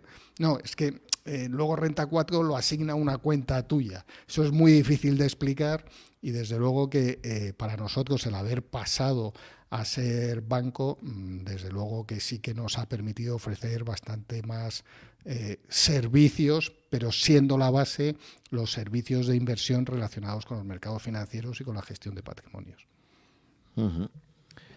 Fantástico. Y, para finalizar todo este primer bloque, eh, me gustaría que me comentaras un poquito tú a nivel personal, Jesús, el inversor particular, eh, de alguna forma, em, lo que te comentaba antes, ¿no? si has tenido una evolución, si básicamente, aunque es evidente que, los instrumentos han evolucionado muchísimo, ahora, que la gente habla tanto de la indexación, yo siempre digo, vamos a ver, es que, es que indexación, o sea, ¿cuántos años llevamos en España para que un partido, o sea, no, hay no hace tanto tiempo que un particular puede invertir en un fondo indexado al mundo, por ejemplo, ¿no? Esto es una cosa relativamente reciente, ¿no? Antes te podías indexar al IBEX 35, luego al Eurostor 50, pero... Entonces, claro, eh, primero es qué instrumentos disponibles tenemos como particulares, ¿no? Entonces, pero sí que me gustaría preguntarte un poco, primero, a nivel de, digamos, eh, marco intelectual de referencia a la hora de asignar activos y tal, si esencialmente has mantenido ese marco intelectual desde los años 90 hasta ahora o ha ido evolucionando en el tiempo en cuanto a ¿Cómo crees que tú, como inversor particular, tienes que distribuir, y en tus circunstancias personales, obviamente, tenías que distribuir eh, la asignación de activos, pues eso, entre renta fija, renta variable, activos inmobiliarios, eh, efectivo, etcétera, ¿no? yo casi te, diría que es más, como se suele decir en casa de herrero, cuchillo de palo. O sea, es quizás más aplicable a lo que puedo gestionar a mi propia familia a mis propios hermanos que a mí mismo. Yo sí que es cierto que en el año 96 el, el, el presidente de Reta 4 a un grupo, año 96, nos tenemos que remontar a entonces, pues que Reta 4 era una fracción de lo que es ahora, a un grupo de directivos nos propuso comprar acciones y eh, eh, financiadas a cuatro años. Entonces yo calculé mi bonus de ese año multiplicado por cuatro y eso es lo que compré. Y esa ha sido, eh, o sea, era una apuesta personal el renunciar al bonus durante cuatro, durante cuatro años, pues, eh, eh, pues una persona casada esperando el tercer hijo, pues, pues, no dejaba de ser, vamos a decir, una apuesta de, puedes decir, de alto riesgo en aquel momento, porque además ponías el dinero donde tenías el trabajo. Eh, de tal forma pues que eso lo que ha hecho es que eh, bueno, ha sido la inversión más rentable que he podido hacer en mi vida, como te puedes eh, imaginar, y eso sí que ha condicionado el que, claro, mi exposición a la renta variable pues era prácticamente el 100% de mi, de mi patrimonio. por eso te digo que quizás tiene más sentido hablar y además me ha ido francamente, francamente bien, mucho mejor de lo que me podía haber imaginado en aquel momento. En personas muy cercanas que tienen 100% de confianza en mí que puede tener un perfil pues, de profesional, que lo que hace es tener unos ahorros para el momento de la, de la jubilación. primero, eh, el mundo es muy grande. O sea, esto de pensar solo que hay que invertir en España, mm, eso desde Renta 4 lo teníamos clarísimo desde el primer momento. De hecho, yo recuerdo en el año 91-92 que ya teníamos acuerdos con en aquel entonces Commercial Union para comercializar fondos internacionales en España, que además eran en cada una de las divisas. De hecho, y es algo que yo creo que debería existir, cuando se compraban o se vendían los fondos, existían lo mismo que con las acciones, dinero y papel. O sea, bid y ask. No había un valor liquidativo único, sino uno de compra y otro de venta. me estoy desviando de tu pregunta, pero creo que es relevante. Creo que para invertir el mundo es muy grande y España no deja de ser eh, una zona donde, pues, por cercanía, sí que puedes invertir eh, parte. Indexación. A mí esto de decir eh, que es mejor la gestión pasiva que la gestión activa, creo que la gestión pasiva no existe, porque los ETFs, que eh, Renta 4 sacó el ETF Center en el año 2002. ¿Qué ocurre? Que hasta que los dos grandes bancos españoles no sacaron los ETFs propios, no fueron conocidos por el público. Y no es que Renta 4 fuera eh, muy inteligente, sino que lo, lo, copió de Charles Schwab, que es siempre ha sido el referente de Renta 4 eh, desde Estados Unidos para conseguir una entidad con una especialización en inversiones, con público, eh, personas eh, físicas y con una tecnología relevante. ¿Utilizar ETFs? Pues bueno, pues en parte sí, pero al final tienes que decidir en qué ETF inviertes. Yo esto de decir compro un ETF para los próximos 20 años, como decía, el hecho de que alguien te diga, pues mira, compra el ETF del SP porque los últimos 15 años solo ha subido. Pues eso no quiere decir que los próximos 15 años vaya a ser el que vaya a subir. Cada momento, o sea, yo creo que sí que hay que saber cuál es el objetivo, hay que saber cuál es el nivel de riesgo de renta variable que quiere tener una persona, o sea, yo a estas personas las que te digo, pues oye, pues le dices pues entre el 40 y el 60, y dependiendo del momento, pues estarás o más o menos invertido. Yo desde luego que, aparte, por, no, no lo podía hacer por, por normativa, yo ni hago trading, eh, eh, sí que es cierto que, y una de las cosas que desde luego que ayuda mucho desde Renta 4 es que de la gran mayoría de productos que sacamos, pues incluso fondos de capital riesgo o mm, empresas de BM Growth, pues mm, o el propio banco o el banco y yo mismo invertimos en el, en el primer momento. Eh, que nos podemos equivocar, nos podemos equivocar, pero es muy, mucho más fácil decir, oye, yo aquí he invertido y, no pienso vender en los próximos eh, X, X años. ¿no?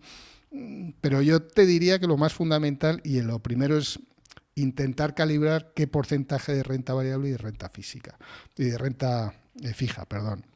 Y lo que sí, sí, evidentemente, sí, evidente, perdona, eh, evidentemente eh, hay muchísimos estudios que lo que te demuestran es que lo fundamental en la inversión es la asignación de activos por clases de activos. Eso es lo primero. Y luego ya puedes matizar y hilar finos si lo haces a través de, ETFs, de fondos, de exposiciones, etc. Pero, pero lo primero son clases de activo, ¿no? Entonces, ¿tú crees que, lo has sacado ya un poco el tema, ¿no? Pero para profundizar un poco en él, em, hay, hay, reglas muy básicas, como la famosa regla eh, que, por ejemplo, ha recomendado mucho John Bogle, ¿no? un poco el padre de, de, la indexación. Por eso yo tampoco estoy totalmente de acuerdo en que no se puede hablar para nada de gestión pasiva. Nunca hay nada pasivo. Eh, uno se indexa al mundo y lo primero que tiene que decidir es qué peso le va a otorgar a cada territorio. ¿no? Hay, por ejemplo, en España determinados gestores automatizados que han decidido, una política suya, que, por ejemplo, Estados Unidos no tenga el peso que le corresponde y lo han infravalorado porque consideran que la fiscalidad comprando acciones americanas eh, penaliza al inversor español y entonces han decidido una política de asignación de activos que pese menos Estados Unidos en, sus índices de lo que corresponde con su, con su peso económico. ¿no? Es una decisión eh, muy arbitraria y, que no mm. refleja puramente lo que sería el peso económico. ¿no? Pero, pero mi reflexión iba en el, en el, sentido este de decir, oye, ¿qué te parece, por ejemplo, reglas muy, muy sencillas como la que proponía John Bogle, el fundador de Vanguard, que decía esto de, oye, pues 100 menos tu edad, eh, destínalo a, los activos que parece que sean más de riesgo, como la, renta variable, y el resto lo destinas a renta fija, y a medida que te vas haciendo mayor, pues vas aumentando el peso de la renta fija. Era una, era una regla como muy sencillita. De, asignación de activos. ¿no? Eh, ¿Qué opinas, por ejemplo, de reglas de este tipo? Es que, eh, Juan, yo soy totalmente contrario a ese tipo de reglas por una razón muy sencilla, porque esas reglas lo que presuponen es que dos personas de la misma edad tienen la misma capacidad de, asunción de riesgo, y eso no es así. Eso no es así. lo primero es conocer a la persona y hay personas, y eso mm, no se ve solo en el test, sino se ve en conversaciones, vamos a decir, de consumir tiempo con el, con el inversor, que es muy difícil plasmarlo luego exactamente eh, en un cuestionario, pero sí que te da unas ideas muy generales y hay personas pues que incluso con una edad, mm, con esa regla, o sea, lo puedes tener como base, pero seguro que va a tener o más o menos. O sea, yo simplemente, y luego también hay que tener en cuenta la situación de los mercados, o sea, la situación de sobrevaloración de los mercados o no. O sea, a mí cuando eh, se dice, e incluso gestores pues, muy cercanos, la renta variable eh, siempre es más rentable a largo plazo. Y yo siempre me pregunto, ¿y, la renta variable japonesa también? Que hizo el máximo en el 89. Eh, ¿Y por qué lo que ha pasado en Japón no puede pasar en otros mercados? yo creo que hay que tener unas líneas muy claras, pero también hay que hacer una revisión de dónde se está invertido, no te digo todos los días, pero al menos una vez al, trimestre, porque los mercados cambian eh, radicalmente. O sea, por tanto, yo que sí que, bueno, pues por, mi, por, por a lo que me dedico, tengo una propensión mayor a la renta variable, no cabe duda, y yo creo que a largo plazo las empresas vienen, o sea, a largo plazo donde se va a ganar más dinero es en empresas, no en índices, o sea, en empresas concretas. Ahora, saber cuáles son esas empresas, eso ya es eh, algo más eh, peliagudo.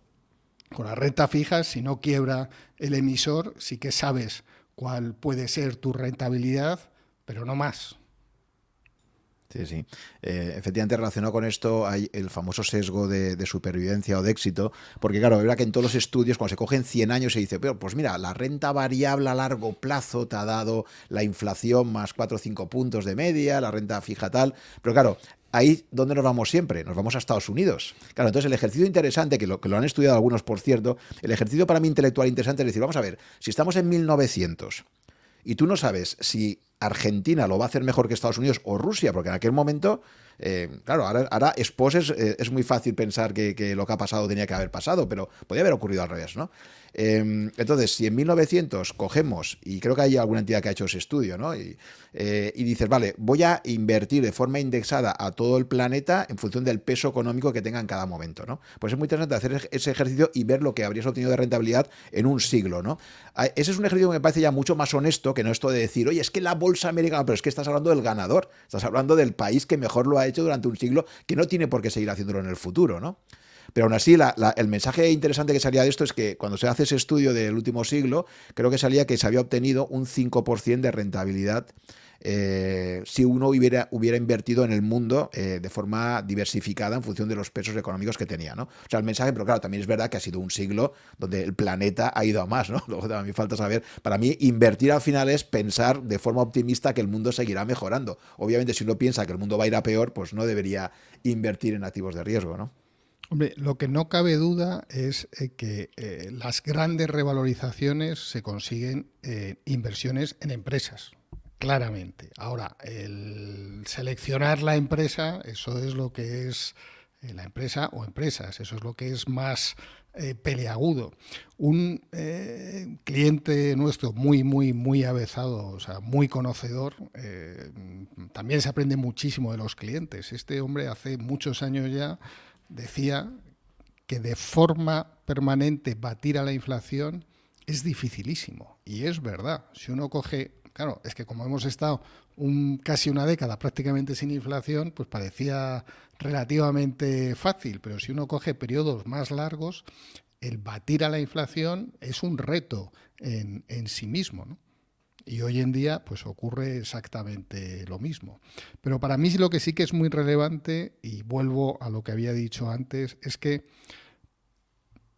pensar que lo que ha ocurrido en los últimos 15, 20 años va a suceder, va a suceder en los próximos 5, 10, 15 años, creo que es un error de partida gravísimo porque las condiciones han cambiado radicalmente. Y, respecto al resto de clases de activos a la hora de invertir, ¿qué opinas sobre ese activo tan querido en España, el activo inmobiliario? Que sabes que ha sido, cuando uno tiene unos ahorros, eh, pues eh, típicamente eh, era, oye, voy a invertir en ladrillo, ¿no? Que parece que esto sí que me garantiza a largo plazo, ¿sabes? Por ejemplo, ¿qué opinas de esta clase de activo? Pues mira, eh, ojos que no ven, corazón que no siente. O sea, eh, ¿cuál es la gran ventaja del activo inmobiliario? Que como no tiene valoración diaria, alguien que ha comprado un activo por 100, mientras no lo venda, aunque el vecino lo venda en 60, su activo sigue valiendo 100. Ah, hemos tenido en determinados momentos en Renta 4 el gran competidor ha sido el inmobiliario al que los clientes sacaban el dinero, incluso los más conservadores, cuando no había rentabilidad sin riesgo, pues sacaban dinero para comprarse un inmueble y alquilarlo. Mm, bueno, o sea, yo creo que la diversificación siempre está muy bien, pero tener el 100% del patrimonio de una familia en un inmueble y además en alquiler que eh, tienes hasta riesgos pues bueno, pues que no te pague el propio inquilino y si haces bien las cuentas, incluyendo los gastos, la amortización, pues eh, bueno, pues hay que ser prudente. O sea, desde luego que todo depende del volumen de patrimonio. En España nos ha gustado siempre mucho el ladrillo.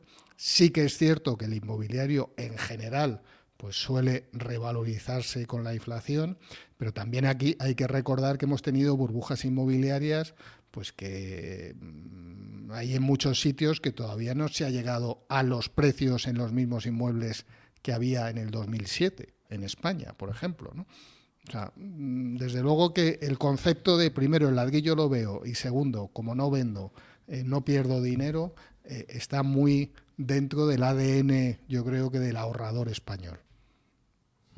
Es curioso cómo también la cultura va por países, ¿no? Estaba hablando con con una persona que entrevistaré próximamente que vive en Japón y me comentaba que en Japón eh, lo que son los terrenos sí que tienden a revalorizarse, pero que típicamente las viviendas, los pisos, digamos, empiezan a perder valor como los vehículos, ¿no? Empiezan a perder valor cuando lo compras porque en Japón está esta política de que tienes que amortizar en 20 o en 30 años una vivienda porque típicamente las acaban tirando y las vuelven a hacer nuevas. También es un país muy acostumbrado a, catástrofes naturales, ¿no? Y decía, fíjate qué diferencia de mapa mental eh, del japonés que cuando compra una vivienda ya asume que va a empezar a perder valor en el tiempo y del español que espera, porque históricamente es cierto que en España, cuando tantas inversiones en bolsa fracasaban, el que se había comprado un piso en los 60, en los 70, en los 80 y tal, en los 90, ¿eh? pues, pues veía como esa vivienda había mantenido muy bien el, valor comparado con la inflación, ¿no? Pero no sé si acabaremos un poco como Japón aquí también en España. Eh, bueno, también recuerda, Juan, que antes, eh, hace ya unas cuantas décadas, en España los créditos hipotecarios eran a 10 años. Eh, ahora mismo es impensable un crédito hipotecario de 10 años, pues son 20, 25, 30 años y en Japón han llegado a ser a 40 años y, los herederos mm, se quedaban también con la, con la hipoteca.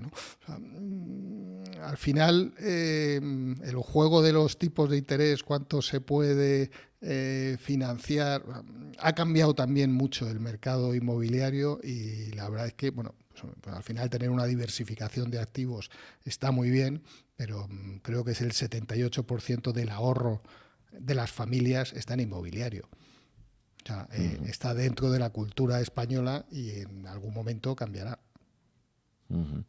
¿qué opinas de otras clases de activos como oro, eh, criptomonedas, objetos de arte, un poco? Pues el tema del, del, oro, la verdad es que da para, para una conversación larga. Eh, claro, hay que, hay que eh, recordar que las divisas eran canjeables a oro. En Bretton Woods eh, lo que se establece es un sistema en el que todas las divisas son canjeables en dólar y el dólar es convertible en oro. Hasta que en el año 71 Nixon dice que temporalmente eso deja de ser así y después de 50 años pues la temporalidad sigue permanente como puede ocurrir con unos cuantos impuestos. ¿no? Pero eh, el hecho de que desaparezca el patrón oro eh, directa o indirectamente y vayamos a dinero fiat, el dinero vale eh, pues porque sirve para pagar impuestos, pagar multas y por la confianza general. la posibilidad de desórdenes monetarios a nivel global pues es significativa. Y el hecho de que, eh, pues por ejemplo, China esté llegando a acuerdos con Arabia Saudita para comprarle el petróleo en yuanes, con esos yuanes Arabia Saudita lo que va a comprar son productos chinos y el excedente se le canjea por oro, se convierte en oro, pues al final es que es casi crear el patrón oro chino. Eh, lo que sí que es cierto es que el oro es una Mm, reserva de valor desde hace miles de años y lo va a seguir siendo. Y tener una parte de oro como cobertura ante posibles mm, desórdenes monetarios a mí me parece muy prudente. Me parece muy prudente. Ahora, si hablamos de oro, claro, el problema es oro físico, ETFs eh, e de oro, fondos de oro, eh, ETFs que lo que tienen es oro físico detrás, eh, que tienen swaps. Bueno, mm, ahí existe un mundo a su vez, ¿no? Pero desde luego que a mí el oro hoy en día como inversión, teniendo en cuenta que, por ejemplo, en, en, Estados Unidos en el año 2020 se crearon el 40% de los dólares que existían, o sea, es decir, casi se crearon el doble de los dólares que había antes.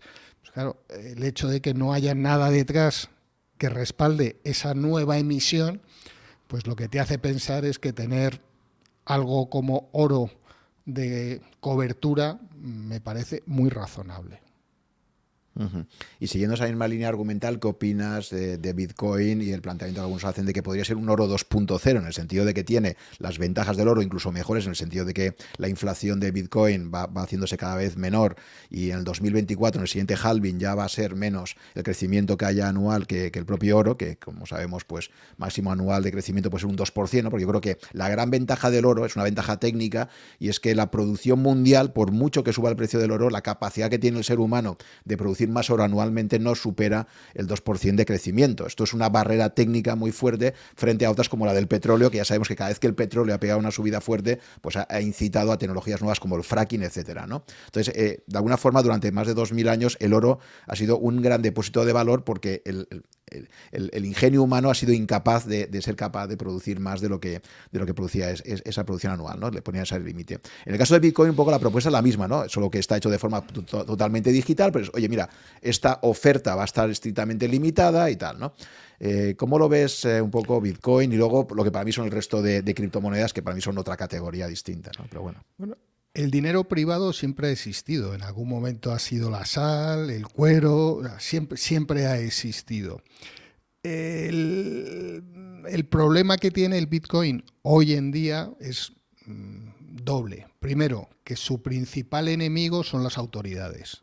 Y las autoridades eh, pueden cargarse el Bitcoin de la noche a la mañana. O sea, simplemente con que digan que lo consideran eh, que está sujeto a impuestos como el IVA, pues se lo han cargado. Y luego, eh, que el gran problema es que en muchas transacciones de, bitcoins, pues estamos casi en el lejano oeste. ¿En qué sentido? En que no existe ningún tipo de regulación y los excesos y los riesgos son notables. Estamos viendo pues bueno, problemas y estafas que son de código penal, muchas de ellas. No tienen poco que ver con el Bitcoin, pero como las entidades que operan con el Bitcoin no necesariamente están reguladas, pues se producen muchos excesos. Cuando en el 2021, no el 2022, 2021 salió a cotizar Coinbase a Estados Unidos, fue muy interesante porque al salir a cotizar tiene que publicar el folleto informativo, el prospectus, donde viene todas sus actividades. Y fue muy, muy educativo, al menos para mí, porque ahí lo que te venía a decir es que es la bolsa, el intermediario, es el creador de mercado, es el que eh, presta los, los bitcoins, es el depositario. Eh, también, eh, ya no me acuerdo si opera o no, o sea, hace muchas actividades que si estuviéramos en un mercado regulado no sería posible por los conflictos de interés. De tal forma que el, año, el año que viene, no, este mismo año se espera que se apruebe la directiva en criptoactivos, MICA, y eso lo que va a hacer es regular muchísimo este mercado, que lo que va a hacer es expulsar a muchos de los que no quieren que el mercado sea regulado y va a cambiar el mercado totalmente, porque hoy en día, por ejemplo, mm, yo creo que pocos saben las comisiones que realmente están pagando y que no son mm, visuales. O sea, no, no hay una transparencia de mejor ejecución como puede haber en la bolsa. yo creo que es, eh, ya tiene tanta relevancia que lo que no cabe ninguna duda es que va a estar regulado, que sobre todo los grandes bancos de inversión internacionales que ya tienen sus mesas de derivados y han empezado a hacer operaciones con, con el Bitcoin, aunque al principio incluso algunos de sus presidentes dijeran bueno, que eso que era pues papel, papel mojado, querrán quedarse con una parte importante del mercado, pero va a acabar siendo un mercado regulado como cualquier otro y por tanto va a cambiar sensiblemente con respecto a la situación actual y va a dar también más seguridad a los inversores en Bitcoin. Pues, pues esto conecta, si quieres vamos a ir entrando en el plano macroeconómico. Eh, has mencionado el petroyuan, que me parecía muy, muy interesante el artículo que escribiste. Eh, pues yo una pregunta que me hacía desde hace años era, oye, ¿cómo puede ser que en todo el planeta nadie esté dispuesto a aceptar otra moneda que el dólar para comprar el, petróleo. ¿no? y claro, los dos casos precedentes creo que habían sido eh, el, presidente de, Irak, ¿no? creo que era Saddam Hussein, el que dijo, pues voy a empezar a aceptar pagos en euros y luego le pasó lo que le pasó. Y creo que, que Muaddar el Gaddafi también. ¿no? eh, habían sido los únicos dos. Yo, decía siempre, oye, cómo es, es, increíble ¿no? este privilegio exorbitante, ¿no? como se llamaba el libro del famoso eh. Green, creo que se llamaba, ¿no? Barry H. Green, que decía, hablaba del privilegio exorbitante del dólar.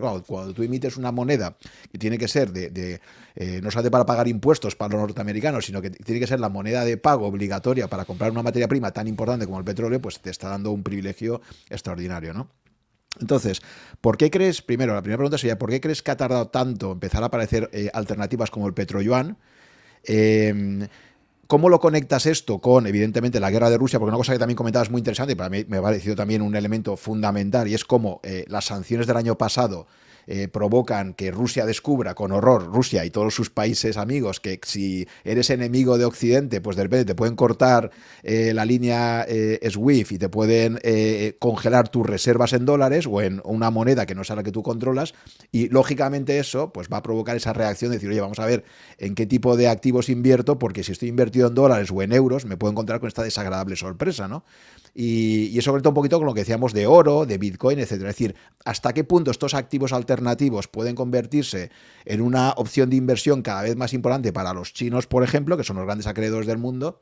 Eh, en fin, te planteo varias cosas ahí, a ver un poco cómo, cómo crees que lo puedes contar pues todo Mira, eh, yo creo que una, una de las cosas fundamentales es que creo que, conocer la historia, conocer la historia en su conjunto es para mí es imposible, pero conocer historia y historia económica es fundamental para entender eh, las situaciones.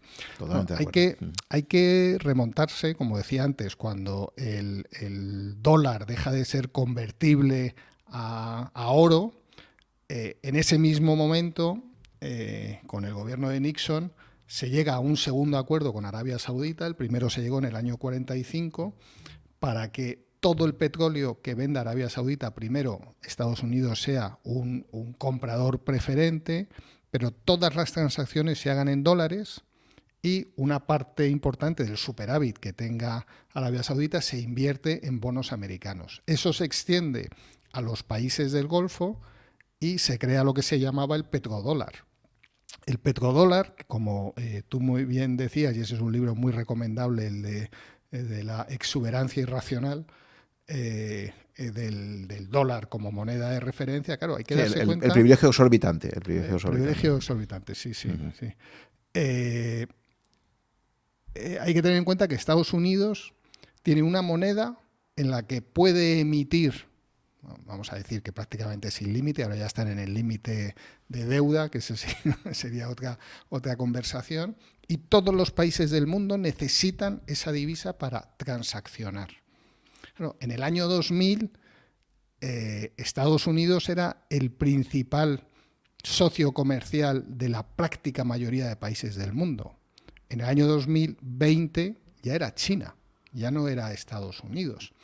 Y el hecho de que este año China haya llegado a un acuerdo con Arabia Saudita para comprarle petróleo en yuanes y no en dólares, es una cuña dentro de la madera del dólar que, puede eh, crear un problema a medio plazo.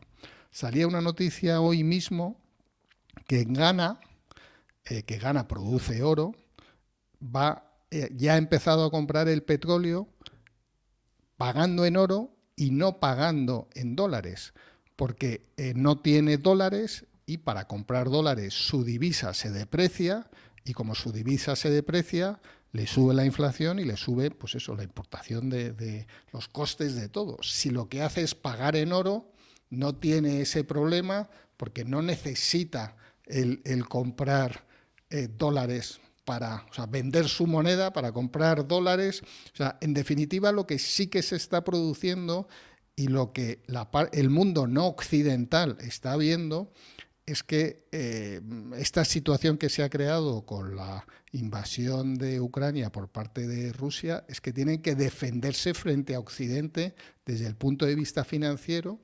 Es imposible el desvincularse del dólar de forma directa y, y, de golpe. O sea, de hecho, la moneda de Arabia Saudita está vinculada, tiene el PEC con el dólar. Por tanto, mm, necesita seguir teniendo dólares, pero el hecho de abrir esa, esa espita, desde luego que va a más. El hecho de que se hayan conectado los bancos de Irán con los bancos de Rusia, creando una especie de SWIFT para eh, Irán y Rusia, desde el punto de vista de peso de la economía mundial, pues es irrelevante. Pero lo que no cabe duda es que algo se está moviendo en los más de 150 países que no han puesto sanciones a Rusia para intentar poco a poco eh, limitar los riesgos que tienen de hacer las operaciones en dólares. Sí, a mí este episodio me, recuerda mucho, si, si recordamos, eh, y lo, destaqué en un, episodio también que tuvimos sobre el dinero fiat, etcétera, eh, recuerda que en los años 60, a partir de mediados de los 60, básicamente, De Gaulle es convencido por uno de sus asesores, el famoso Rueff, es cuando empieza a decir, señor presidente, ¿no se está usted dando cuenta de que Estados Unidos, eh, su dólar ya no vale esos 35 dólares la onza de oro porque están haciendo una política expansiva fiscal, luego obviamente ya la guerra de Vietnam acaba siendo la puntilla. Entonces, De Gaulle llega al convencimiento de que efectivamente el, dólar ya no vale lo que valía en el 44 con respecto al oro, y es cuando hace esa famosa bravuconada de decir, bueno, pues si ustedes no me quieren reconocer que el oro vale más ahora que el dólar que en el 44, les voy a enviar un portaaviones cargado de dólares y si, si no les importa me lo canjean por mi oro de Fornox y tal, ¿no? Y luego llega Alemania y también dice, oiga, pues yo también quiero mi oro y Suiza y tal, ¿no? Y ahí es cuando ya, claro, esas presiones llegaron a Estados Unidos. Claro, de alguna forma es un episodio, lo que estamos viendo un poco es esto, decir, oye, si el resto del mundo no se cree que el dólar sigue jugando el papel que jugaba de moneda de reserva, eh, porque evidentemente un Estado como el norteamericano, donde la deuda es, es absolutamente brutal ¿no? y no deja de crecer, pues obviamente, eh, eh, de alguna forma, esa cuña de madera que decías tú, pues se está volviendo a repetir, ¿no? Es decir, oiga, yo no tengo por qué asumir que el dólar va a ser la moneda de reserva internacional y que nadie la pueda cuestionar, ¿no? Entonces, ese mundo multipolar al que vamos en muchos frentes, pues también lo vamos a llevar probablemente en el frente monetario, ¿no? Otra, otra cuña con la que nos hemos encontrado es el propio euro. El euro se ha hecho con un hueco de mercado ya del 20% como moneda de reserva internacional. Claro, cuando antes había marcos, francos, libras, etcétera, pues no era lo mismo que cuando tienes una moneda que une a 20 estados, ¿no? Sí, sí, no, sin ninguna duda. Y hablando de Estados Unidos, eh, desde luego que es la primera potencia mundial, pero mm, claro que ha suspendido pagos. O sea, el hecho de cesar la convertibilidad de los dólares a oro es suspender pagos, clarísimamente. Totalmente. Un default, un default, de libro, ¿no? Como, como cuando Argentina dice que no deja de mantener la paridad con el dólar, ¿no? Y todo el mundo sale en estampida, porque como era Estados Unidos y, lo cuenta eh, Nixon una noche de, agosto, ahí, que parece que está todo el mundo de vacaciones, pues parece que no pasa nada, ¿no? Pero es un default de libro, o sea, de repente donde dijo Diego y sin avisar, yo, yo lo cuento esto muchas veces en clase, digo, es que, es que tienen las santas narices de salir y decir, oiga, que a partir de hoy ya no hacemos esto, ¿saben? No han dado un plan transitorio, no han dicho que a partir del 1 de, enero del año que viene, no, no, es mm, para allá y, porque lo digo yo y se acabó, ¿no?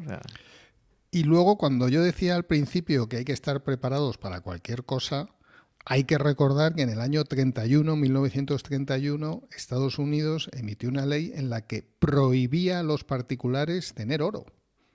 Y tenían que entregarlos al Estado a un precio prefijado.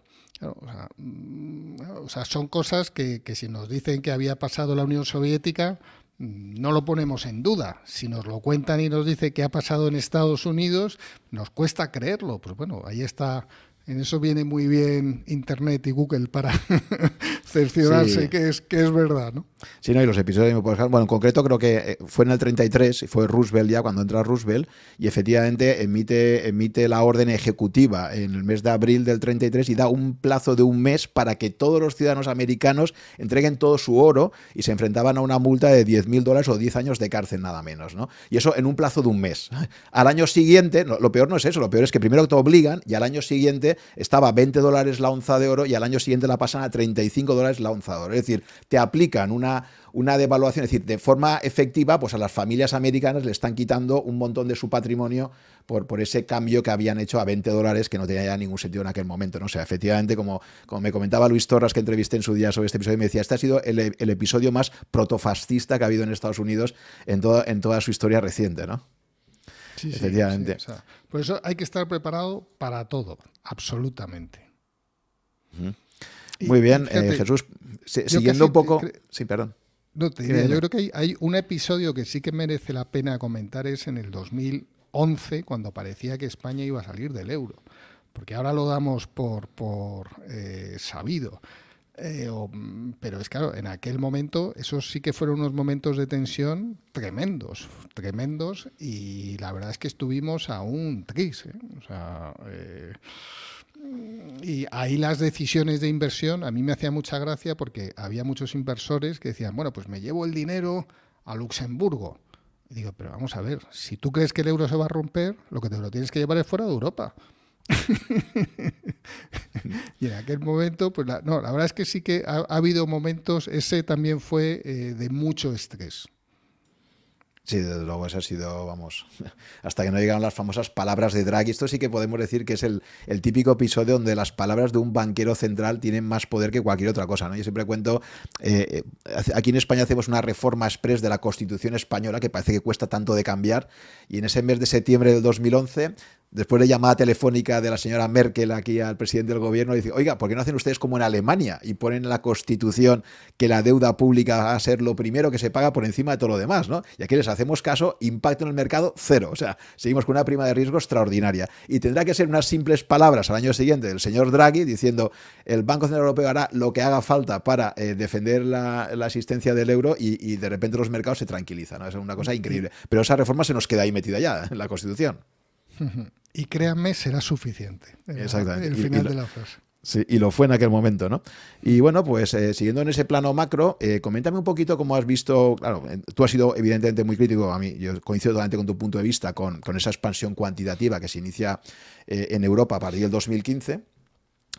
coméntame, ¿por qué crees tú que el Banco Central Europeo a mí, a mi parecer, desde luego, en aquel momento Draghi creo que lo hizo muy bien, hizo un efecto anuncio, un efecto anuncio además que no tuvo coste de mercado, porque al final lo que, lo que hicieron luego ya en septiembre, cuando lanzaron lo que ahora parece que han recuperado, ¿no? con este mecanismo para proteger la, transmisión, eh, básicamente en aquel momento lanzaron un, un instrumento que te decía, mm, el Banco Central Europeo se reserva la posibilidad de poder comprar títulos del Tesoro eh, de cualquier estado de la eurozona hasta tres años de plazo en cualquier momento. Con lo cual, evidentemente, cualquier especulador que se quisiera poner corto de un estado decía, ojo, porque si me llega el Banco Central con su famoso bazooka y me empieza a comprar esto, pues, pues eh, me, va a hacer polvo, ¿no? Y, solo con ese efecto anuncio funcionó muy bien, ¿no? Pero de repente, y yo creo que para mí el punto clave, si coincides conmigo, para mí el momento clave es Jackson Hall en 2014. De repente hay una reunión de banqueros centrales de esas que van todos y se contagian todos muchísimo opiniones.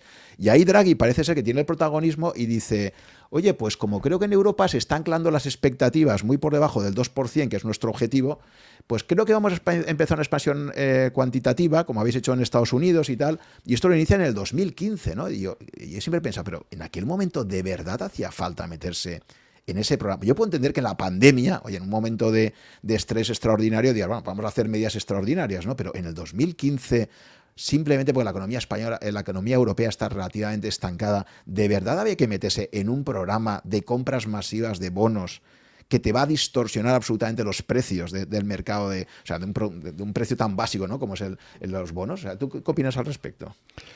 Eh, primero, que yo lo que no entiendo es el objetivo del 2% como una cifra mágica sin analizar eh, la descomposición de esa inflación. cuando Europa ha tenido inflación negativa solo porque los precios importados, sobre todo la energía, habían caído notablemente, pues, pues eso es dinero que entra en Europa. Yo no conozco a nadie que porque la inflación haya estado en niveles negativos haya dejado de comprar porque lo que se dice siempre la deflación, si los precios caen, se, se, ralentiza el consumo esperando que caigan más los precios. No conozco a nadie, a nadie. Por tanto, el hecho de que la inflación estuviera en el cero porque los precios importados caían, porque la energía que importa Europa caía, no sé cuál era el problema. Y luego, eh, aquí el, Banco Internacional de Pagos, el BIS, tuvo un documento mm, que yo creo que hay que rescatarlo, no sé si es del 2014-2015, en el que decía los bancos centrales solo pueden ganar tiempo para que los estados hagan las reformas para que haya crecimiento. Los bancos, o sea, los bancos centrales no pueden generar el crecimiento. Y el gran error que han tenido la Reserva Federal, que al menos nunca ha puesto los tipos en negativo, y el Banco Central Europeo, es que primero sí que ayudaron a que la crisis después de Lima no se convirtiera en una depresión, claramente, pero el gran problema es cuando primero en Estados Unidos y luego en Europa los bancos centrales se creen que ellos son los que van a generar el crecimiento. O sea, cuando eh, Víctor Constancio, el, ex vicepresidente del Banco Central Europeo, le hace una entrevista cuando deja de ser eh, vicepresidente del BCE, pues lo que viene a decir es que bueno, pues que los tipos ya no van a volver a subir y que tiene todos los mecanismos para actuar el Banco Central Europeo y cuando Draghi deja de ser presidente del Banco Central Europeo, pues dice prácticamente lo mismo. Que bueno, otra de las cosas que dijo Constancio es que el Banco Central Europeo ya no solo controlaba los tipos a corto, sino también los tipos a largo. intervención absoluta de mercado. Y Draghi, cuando acabó, dijo que los tipos no iban a volver a subir. Pues bueno, mm, desde luego mm, que simplemente hay que mirar los datos para ver el crasísimo error que, que cometieron. Y cuando hay excesos, cuando hay excesos, como cualquier, en cualquier ámbito de la vida, pues al final hay que pagar esos excesos eh, durante un determinado periodo. ¿no? Te voy a hacer primero una pregunta eh, técnica, porque es una duda que siempre he tenido y creo que es una ocasión estupenda para que tú me la aclares. Y luego hablamos un poco más sobre este nuevo papel de, los bancos centrales eh, y volvemos sobre ello.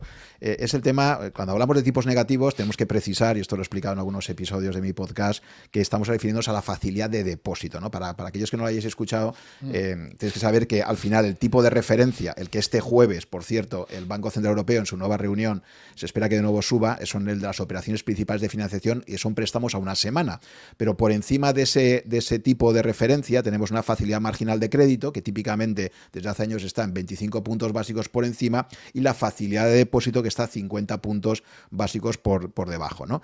Eh, esa facilidad de depósito es a la que Jesús hacía referencia con los tipos negativos, que ha sido algo absolutamente surrealista.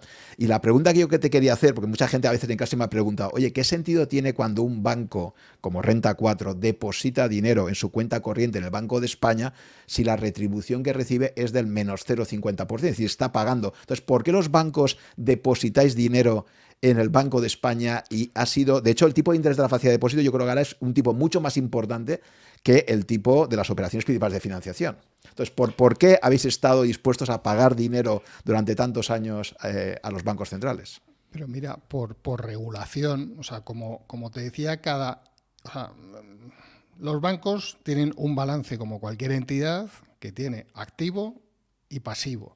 En el pasivo tiene pues, los recursos ajenos y los recursos propios.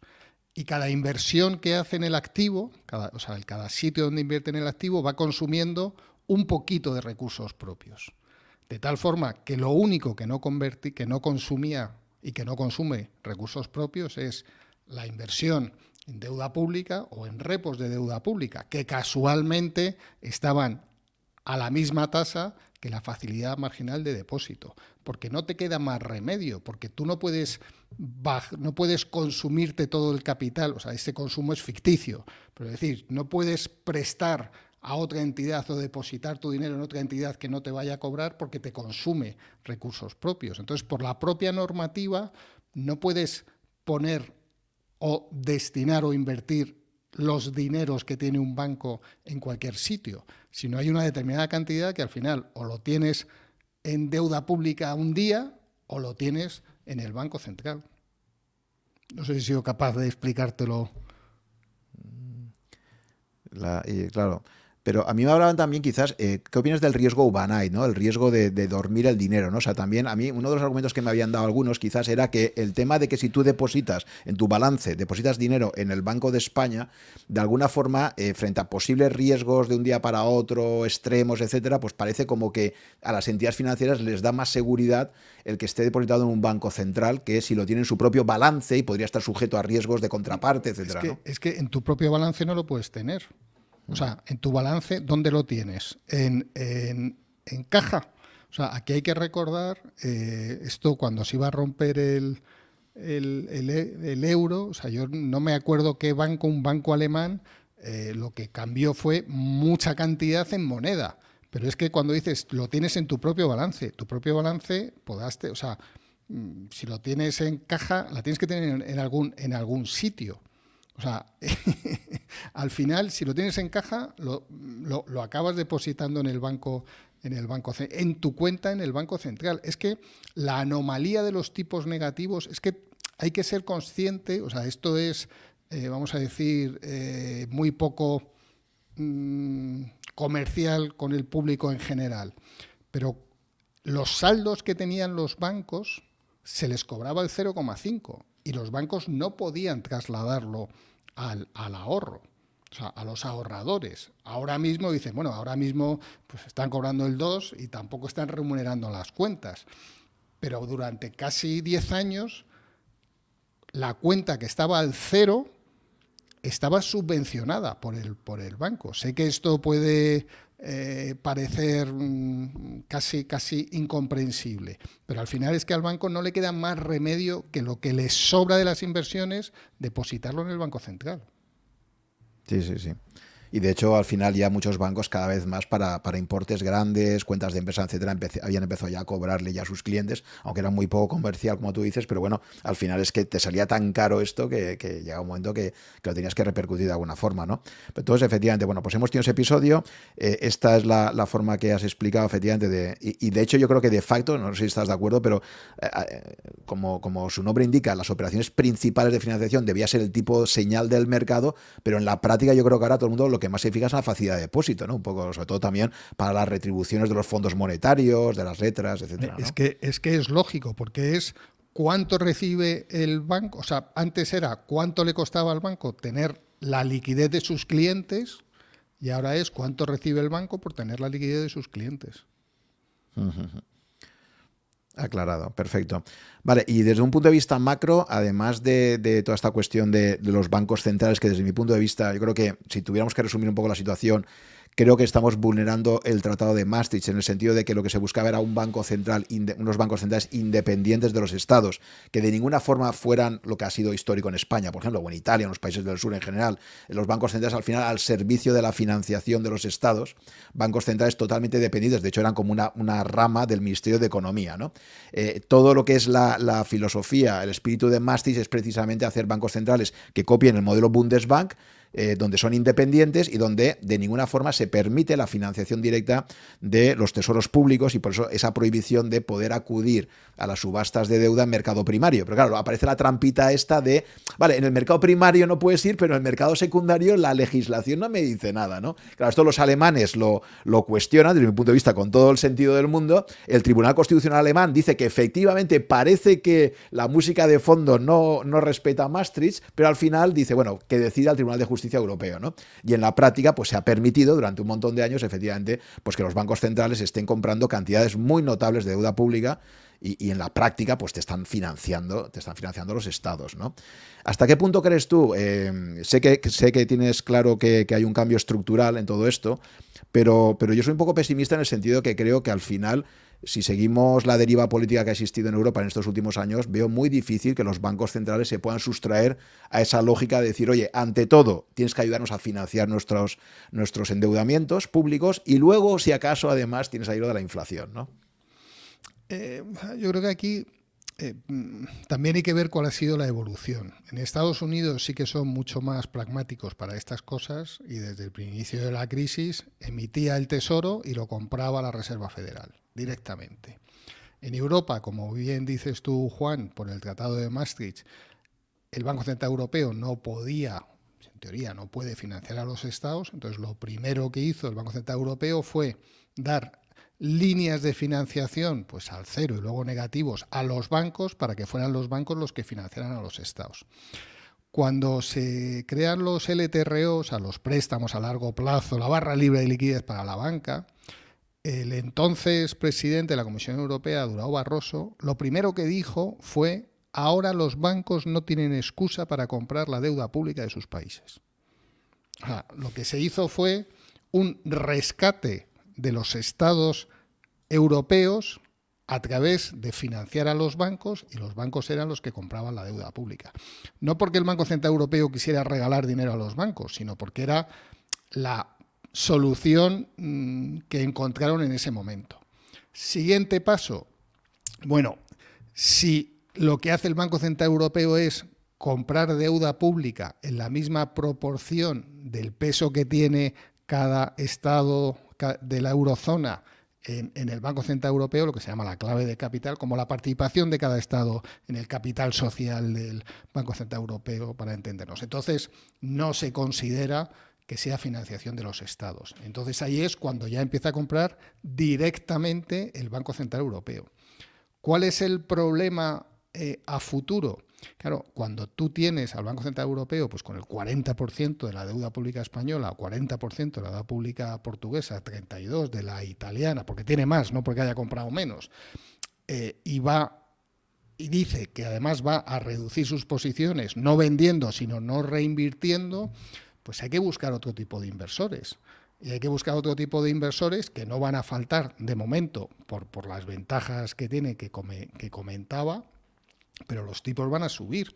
Claro, cuando tú has estado durante 10 años mm, haciendo que los estados se financien y que no haya una prima de riesgo por mayor deuda, pues al final eh, cualquier gobierno de cualquier color pues tiene una tendencia, vamos a decir, a ser bastante más laxo en la ortodoxia económica. O sea, ¿cuántos hemos oído eh, a responsables políticos de los distintos gobiernos que lo bien que lo estaban haciendo porque se financiaban a tipos bajísimos?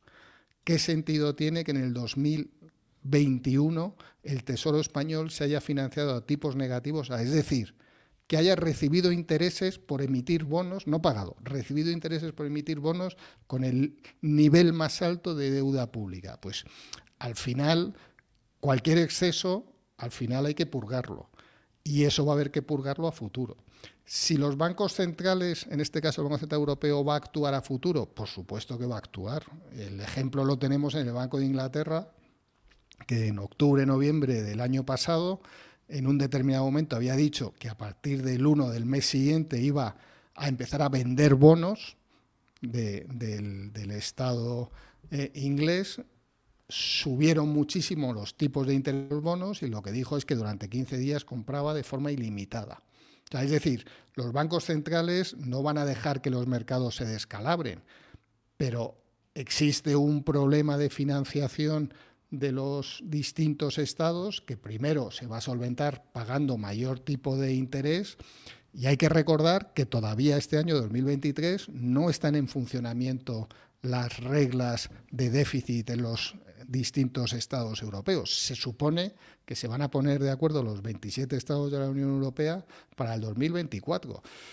Si los estados pagando más interés, con más gastos en defensa y encima con limitación en el déficit, pues es que ¿de dónde van a hacer el ajuste? Pues desde luego mm, que eh, esto de inyectar dinero sí que ayuda al crecimiento, pero, pero luego hay que pagarlo. O sea, el resumen es que todo el riesgo moral que se quería evitar con la creación del euro y que efectivamente los estados, una vez que tenían esa mayor credibilidad por el hecho de tener una moneda común mucho más poderosa, eh, evitar ese sobreendeudamiento que podrían tener, al final ha sido todo eh, las reglas. O sea, se vio muy bien el problema. este, yo siempre un poco el típico ejemplo de un problema que se diagnostica muy bien, que se ponen dos medidas para evitarlo muy buenas a priori, como era la no obligación de bailout, no, no obligación de rescatar a un, a un Estado que tuviera serios problemas, y esto del Pacto de Estabilidad y Crecimiento diciendo, oye, no te excedas de un 3% de déficit público anual porque, porque, aprovechándote un poquito de esto. ¿no? En la práctica ha ocurrido que no hay sanciones, o sea, el último episodio que tuvimos eh, con un gobierno de Rajoy, recuerdo 2016, cuando Bruselas le dice a España, ojo que usted va a incumplir su, su objetivo de déficit público, y el gobierno español no, no, no, nosotros seguro que tal. Claro, había elecciones de por medio y luego, efectivamente, nos excedemos, expediente sancionador que al final nos acaba pagando la sanción. Eh, pero Juan, aquí hay que hacer un poco de historia también y ya no recuerdo si fue el 2002, 2003, el primer país que incumple el déficit del 3% es Alemania. Y Francia, sí, sí, 2002, 2002, efectivamente. O sea, ahí es cuando eh. sentamos la semilla del mal, cuando los dos grandes incumplen, efectivamente. Entonces, eh, cualquiera que tenga hijos, pues oye, pues eh, tú le estableces unas normas y si no haces esto, pues estas son las consecuencias. Lo hace y no hay consecuencias, pues oye, pues todo el monte es orégano para todos. Exactamente. Entonces lo que ha pasado en la práctica es que si tú pones reglas de juego y luego no las cumples, y no la hemos cumplido ni con el no bailout, ni con el tema de, de, sanción. Si tú te excedes de tal sanción, pues al final pues es un cachondeo, ¿no?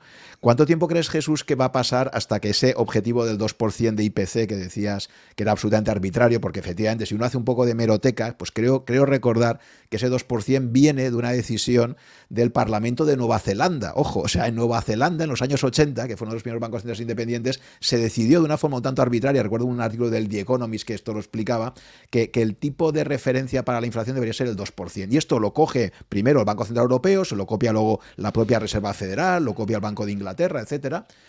¿Cuánto tiempo crees que va a pasar hasta que políticamente se acepte que, bueno, esto del 2, pues tampoco tiene por qué ser tan poco, ¿no? ¿Y por qué no nos vamos a un 3 y tal? ¿O crees que va a ser francamente difícil que, por ejemplo, en Europa haya un consenso suficiente como para cambiar ese objetivo de inflación? Yo creo que vamos, se va a producir antes el cambio al 3% que, que el hecho de que la inflación llegue al 2%. Uno de los cambios estructurales tremendos son las presiones inflacionistas que empieza a haber, que ya son muy claras y que no son coyunturales y que no se deben a la, a la guerra. O sea, hemos tenido durante muchos años, durante décadas, presiones deflacionistas por la globalización y por tener a China como fábrica del mundo a costes eh, ínfimos y ahora mismo con la desglobalización, con el proteccionismo de Estados Unidos, de, Europa, de distintos eh, países, con los costes que nos vienen de nuevos impuestos, pues impuesto al plástico, con los costes de todo el tema ESG, que supone más coste para las para las empresas, con los costes energéticos de la transición energética, con los costes energéticos. O sea, desde luego que hay que tener en cuenta que la inflación es eh, siempre incrementos de precios respecto al nivel del año anterior. Esto no quiere decir que los vayan a estar en el 8 o en el 10%, pero que las presiones inflacionistas no son coyunturales, eso es mm, muy claro, y que los principales beneficiados de una inflación pues del 3, del 4%, incluso del 5%, pues son los estados. A mí cuando oigo a alguien que dice los grandes beneficiados de la inflación son los endeudados, yo le digo, mira, esto es una media verdad. Son los endeudados siempre que sus ingresos crezcan con la inflación. Porque una persona que tenga una hipoteca eh, y sus ingresos no crezcan con la inflación, lo que tiene es un problema el Estado, como sus ingresos están vinculados, son impuestos y los impuestos están vinculados con la inflación, incluso hasta progresivamente, como en el caso del IRPF, pues encantados con que haya inflación. Sí, efectivamente. Recuerdo un artículo tuyo muy bueno que, que comentabas. Decía, ojito, que esto de la categoría endeudados, no. El Estado lo tiene muy claro, pero efectivamente los otros no están nada claro. Entonces, sí que crees que eres bastante. Eh, porque, claro, para mí esto, fíjate que al final en esa unión monetaria que hicimos aquí, donde había dos grandes clubes, el club de los países centro y nórdicos con una, con una disciplina monetaria relativa, etcétera, y los países del sur, que éramos muchísimo más eh, laxos en todo este tema, parece ser como que al final los países del sur, que somos los minoritarios, hemos acabado contagiando esto a todos los países, básicamente. ¿no? Yo mi reflexión que me hago es, no sé hasta qué punto eh, eh, dentro de países como Alemania, Holanda, Austria, en fin, un poco el, el núcleo centro nórdico, eh, van a ser tolerantes con esto o crees que sí, que al final pues de alguna forma van a acabar contagiándose? O sea, que digamos que la invasión va a venir del sur hacia el norte, aunque cuando parecía que iba a ser lo contrario, ¿no? que nos iban a imponer la disciplina germana a toda la eurozona. ¿no? Yo creo que hay distintos problemas. con toda la crisis energética que hay en Europa, pues es distinto el problema que tiene España que el problema que tiene Alemania, que dependía totalmente del gas ruso. España, pues prácticamente no dependía del gas, sí, sí en parte del petróleo, pero no, de, no de, del gas. Y hay que tener en cuenta que la economía alemana en una gran parte estaba basada en tener un coste energético muy reducido, que eso era a través del gas ruso. Eso mm, no se espera que vaya a ser así durante bastante tiempo y por tanto Alemania va a tener, pues vamos a decir, algunos problemas serios. ¿Qué está ocurriendo? Pues que Alemania está apoyando mucho más a través de apoyos fiscales a sus empresas y a sus ciudadanos de lo que pueden hacer los países del sur. Pero desde luego que esta alegría de una vez que el Banco Central Europeo deja de comprar la deuda de los estados, eh, habrá que ver este año cómo se establecen las normas eh, del plan de estabilidad y crecimiento en general para todos los países, si se llega a un acuerdo o no, pero desde luego que yo creo que la benevolencia que ha habido en algunos, vamos a decir, esto de vamos a apoyar al, sur, eh, también es cierto que claro, nos daban financiación para comprar sus productos. O sea, que no quiere decir que haya sido altruista eh, total, totalmente. Pero desde luego que Europa en los años venideros, desde el punto de vista de disciplina fiscal, tiene un reto que no va a ser difícil de afrontar. No va a ser fácil de afrontar, perdón. Y dentro del escenario macro que planteabas en tu excelente artículo de que decías, bueno, aprendizajes del 2022, que me gustó mucho, eh, ¿quieres destacar en particular algún punto que te esté preocupando especialmente? Bueno, has hablado, creo que la nueva guerra fría entre Estados Unidos y China, que quizás sea el evento más importante de todos, ¿no? que, que al final es un poco el que vertebra ¿no? el mundo en el que estamos. ¿Cómo resumirías un poco eh, esta situación? Pues mira, sí, o sea, casi, fíjate, lo tengo, lo tengo aquí lo, de, lo del artículo del 2002, pero no te creas que me acuerdo todos de, de, memoria. O sea, sí que es cierto que la situación geopolítica yo creo que es muy preocupante, tremendamente preocupante. Eh, desde luego que lo que parece es que la escalada va a más y no a menos y el gran perjudicado cuanto más se prolongue la guerra, por supuesto, que son los ciudadanos ucranianos en primer lugar, pero en segundo lugar, desde el punto de vista económico, Europa. Europa tiene un verdadero problema si no se llega a un acuerdo razonable de paz y eh, se normaliza un poquito la situación en el corto, en el medio plazo, que no parece eh, en absoluto. Ese sí que es un, un problema muy, muy serio el tema de la economía de bloques eh, también eh, hay que tenerlo muy presente.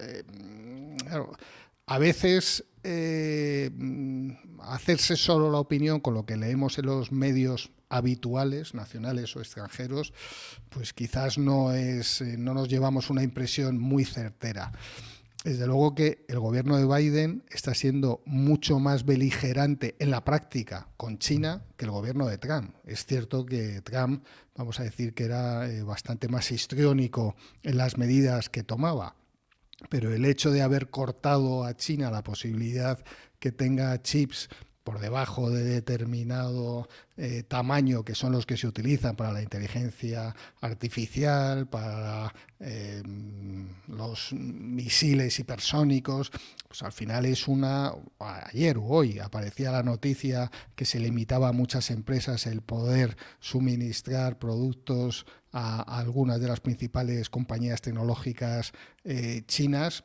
pues ahí hay una guerra comercial latente entre China y Estados Unidos eh, muy seria. El proteccionismo de Estados Unidos con la ley CHIPS, el CHIP Act, y con la ley de reducción de la inflación, pues eh, vamos también a la economía de bloques y eh, se decía que hoy se había filtrado lo que cómo iba a responder la Unión Europea, pero solo puede responder con más subvenciones o con aranceles, lo cual pues no es nada eh, beneficioso en absoluto. eh, el gran problema ahora mismo es eh, la guerra de Ucrania con Rusia, las sanciones a Rusia. Hay que tener en cuenta que solo 46, 46 países han puesto sanciones a Rusia y más de 150 no han puesto sanciones, de tal forma que como no hay sanciones secundarias, o sea, a los países que comercien con Rusia, lo que está abriendo es una triangulación de las operaciones y Europa lo que está haciendo es pagar los productos rusos sin que tengan la etiqueta de que proviene de Rusia, entre otras cosas el petróleo, pero vendidos por otros países, pues como Singapur o la India ¿Que tiene sentido económico? Ninguno. ¿Sentido político? Pues sí, pues puede tener todo, ¿no? Tiene. Pero en fin, pero es muy dañino para la economía española eh, y europea eh, en general. Y luego el fin de estas políticas hiperlaxas de, los bancos centrales pues es que va a tener consecuencias eh, pues bastante serias por años por venir, sin, ninguna, sin ninguna duda y pensar, o lo que se llama el put de la FED. Eh, ahora, hoy estará saliendo ahora mismo lo que, lo que diga la Reserva Federal, que imaginamos que habrá subido tipos de interés y que habrá lanzado un mensaje que seguirá subiendo tipos de interés, pero el put de la FED no, ya, no funciona. O sea, ya cuando mm, el mercado cae eh, en mercado bajista cae más de un 20%, por primera vez, por lo menos desde el 73, la Reserva Federal no sale al rescate del mercado. O sea, en definitiva, eh, la verdad es que sí que eh, estamos en un entorno que poco tiene que ver con el que hemos vivido los últimos 10, 15 años y, que, y que justifica pues lo que decías de que, de que vayamos a la historia económica y que veamos en décadas anteriores un poco porque la historia nunca se repite pero rima bastante en muchas cosas ¿no? y ya para finalizar justo y hablando de, historia económica y de libros sí que me gustaría siempre tengo un apartado de bibliografía final que me gustaría que nos recomendaras libros que a ti te parecen especialmente interesantes para aprender a invertir mejor o aprender a entender mejor el mundo económico al que nos podemos enfrentar ¿no? Hay un, libro que fue de los primeros que leí yo y lo tengo casi de, cabecera, que imagino, vamos, de hecho me he metido antes en Internet y sigue en Amazon, que es un libro que se llama Valuation de McKinsey, eh, que es un libro, vamos a decir, de, que es relativamente sencillo. Imagino que estará, que hoy ya estará en español. Hace 30 años solo estaba en, en inglés. No sé si estará en español o no ahora mismo. Que sí que explica pues muy bien los conceptos de valoración de empresas. A mí me gustó mucho pues cuando empecé y la verdad es que lo sigo teniendo y lo sigo utilizando como, como libro de cabecera.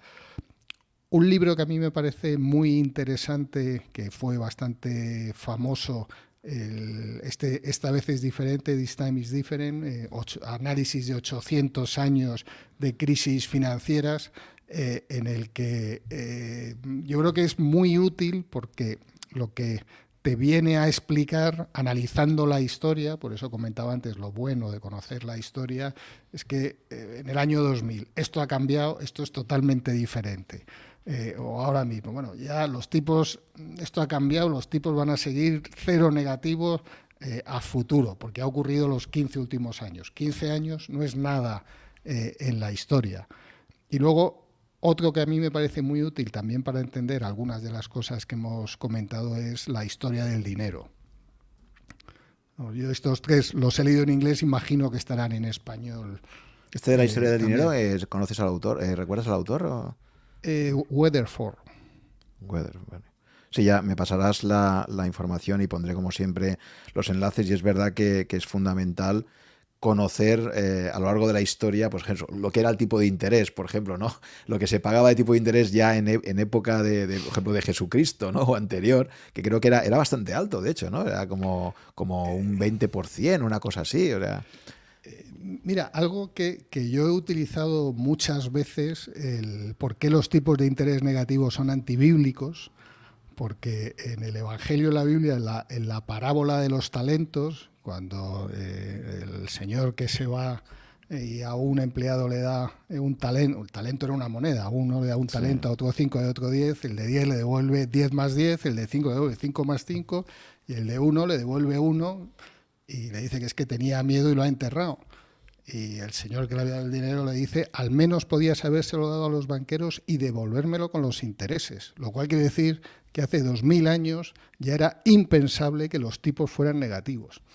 Y mm. resulta pues que ha habido un grupo de señores que se han reunido en un consejo y han decidido que el tipo de interés del dinero puede ser negativo. Pues al final las cosas que van contra, contra la razón y contra la lógica acaban mm, durante o acaban volviendo o acaban deshaciéndose como hemos visto cuando vas contra la ley de la gravedad económica, pues acaba pasando esto, ¿no? Y, y, yo el problema que veo es que, claro, al final, cuando un grupo de sabios se reúne y acaba manipulando un precio tan básico como es el precio del dinero, pues, pues el problema que tenemos es este, ¿no? Estos comités de expertos me recuerdan mucho a esas economías de planificación central, donde gente muy, muy lista eh, pues acaba cometiendo errores gravísimos. Como, hemos, como comentamos antes con Lonter Capital Management, pues es otro ejemplo también de la arrogancia intelectual. Es decir, tú puedes tener a dos premios Nobel en tu comité de inversión, te crees tanto tu fórmula ganadora que al final te apalancas tanto y acabas, eh, acabas provocando un, verdadero desastre ¿no? financiero. Pues de, alguna forma aquí pasa un poquito también esto. Yo creo que muchas veces hay demasiada arrogancia intelectual por parte de macroeconomistas que les ponen al frente de, bancos centrales y que acaban provocando un montón de problemas, ¿no? cuando el sistema es tan complejo como una economía. ¿no? Sí, sí, sin ninguna duda. Oye Jesús, pues un verdadero placer esta conversación que he podido tener contigo, donde hemos repasado toda esta trayectoria y, este entorno macroeconómico al que nos enfrentamos tan, tan incierto, tan apasionante. Así que nada, muchísimas gracias y hasta otra ocasión. Muchas gracias a ti y encantado. Gracias por llegar hasta el final de esta conversación. Espero que te haya gustado y hayas aprendido algo escuchándola. Ya sabes que si estás interesado en estos podcasts, puedes suscribirte a mi blog, que está en rankia.com barra blog barra such, S-U-C-H, y ahí te iré comunicando, si estás suscrito, por correo electrónico, las novedades cada vez que se publique un podcast nuevo o que organice quizás un webinar con algunos invitados. También te agradeceré si te gustan mis podcasts que pongas un comentario o un me gusta en alguna de las plataformas disponibles tipo Apple, Evox o YouTube para ayudar a descubrirlo a otras personas con intereses similares a los tuyos. Muchas gracias por tu fidelidad, si me sigues desde hace algún tiempo si me acabas de descubrir, espero que te resulte interesante y que puedas escuchar algunos episodios más. Nos vemos en el próximo capítulo.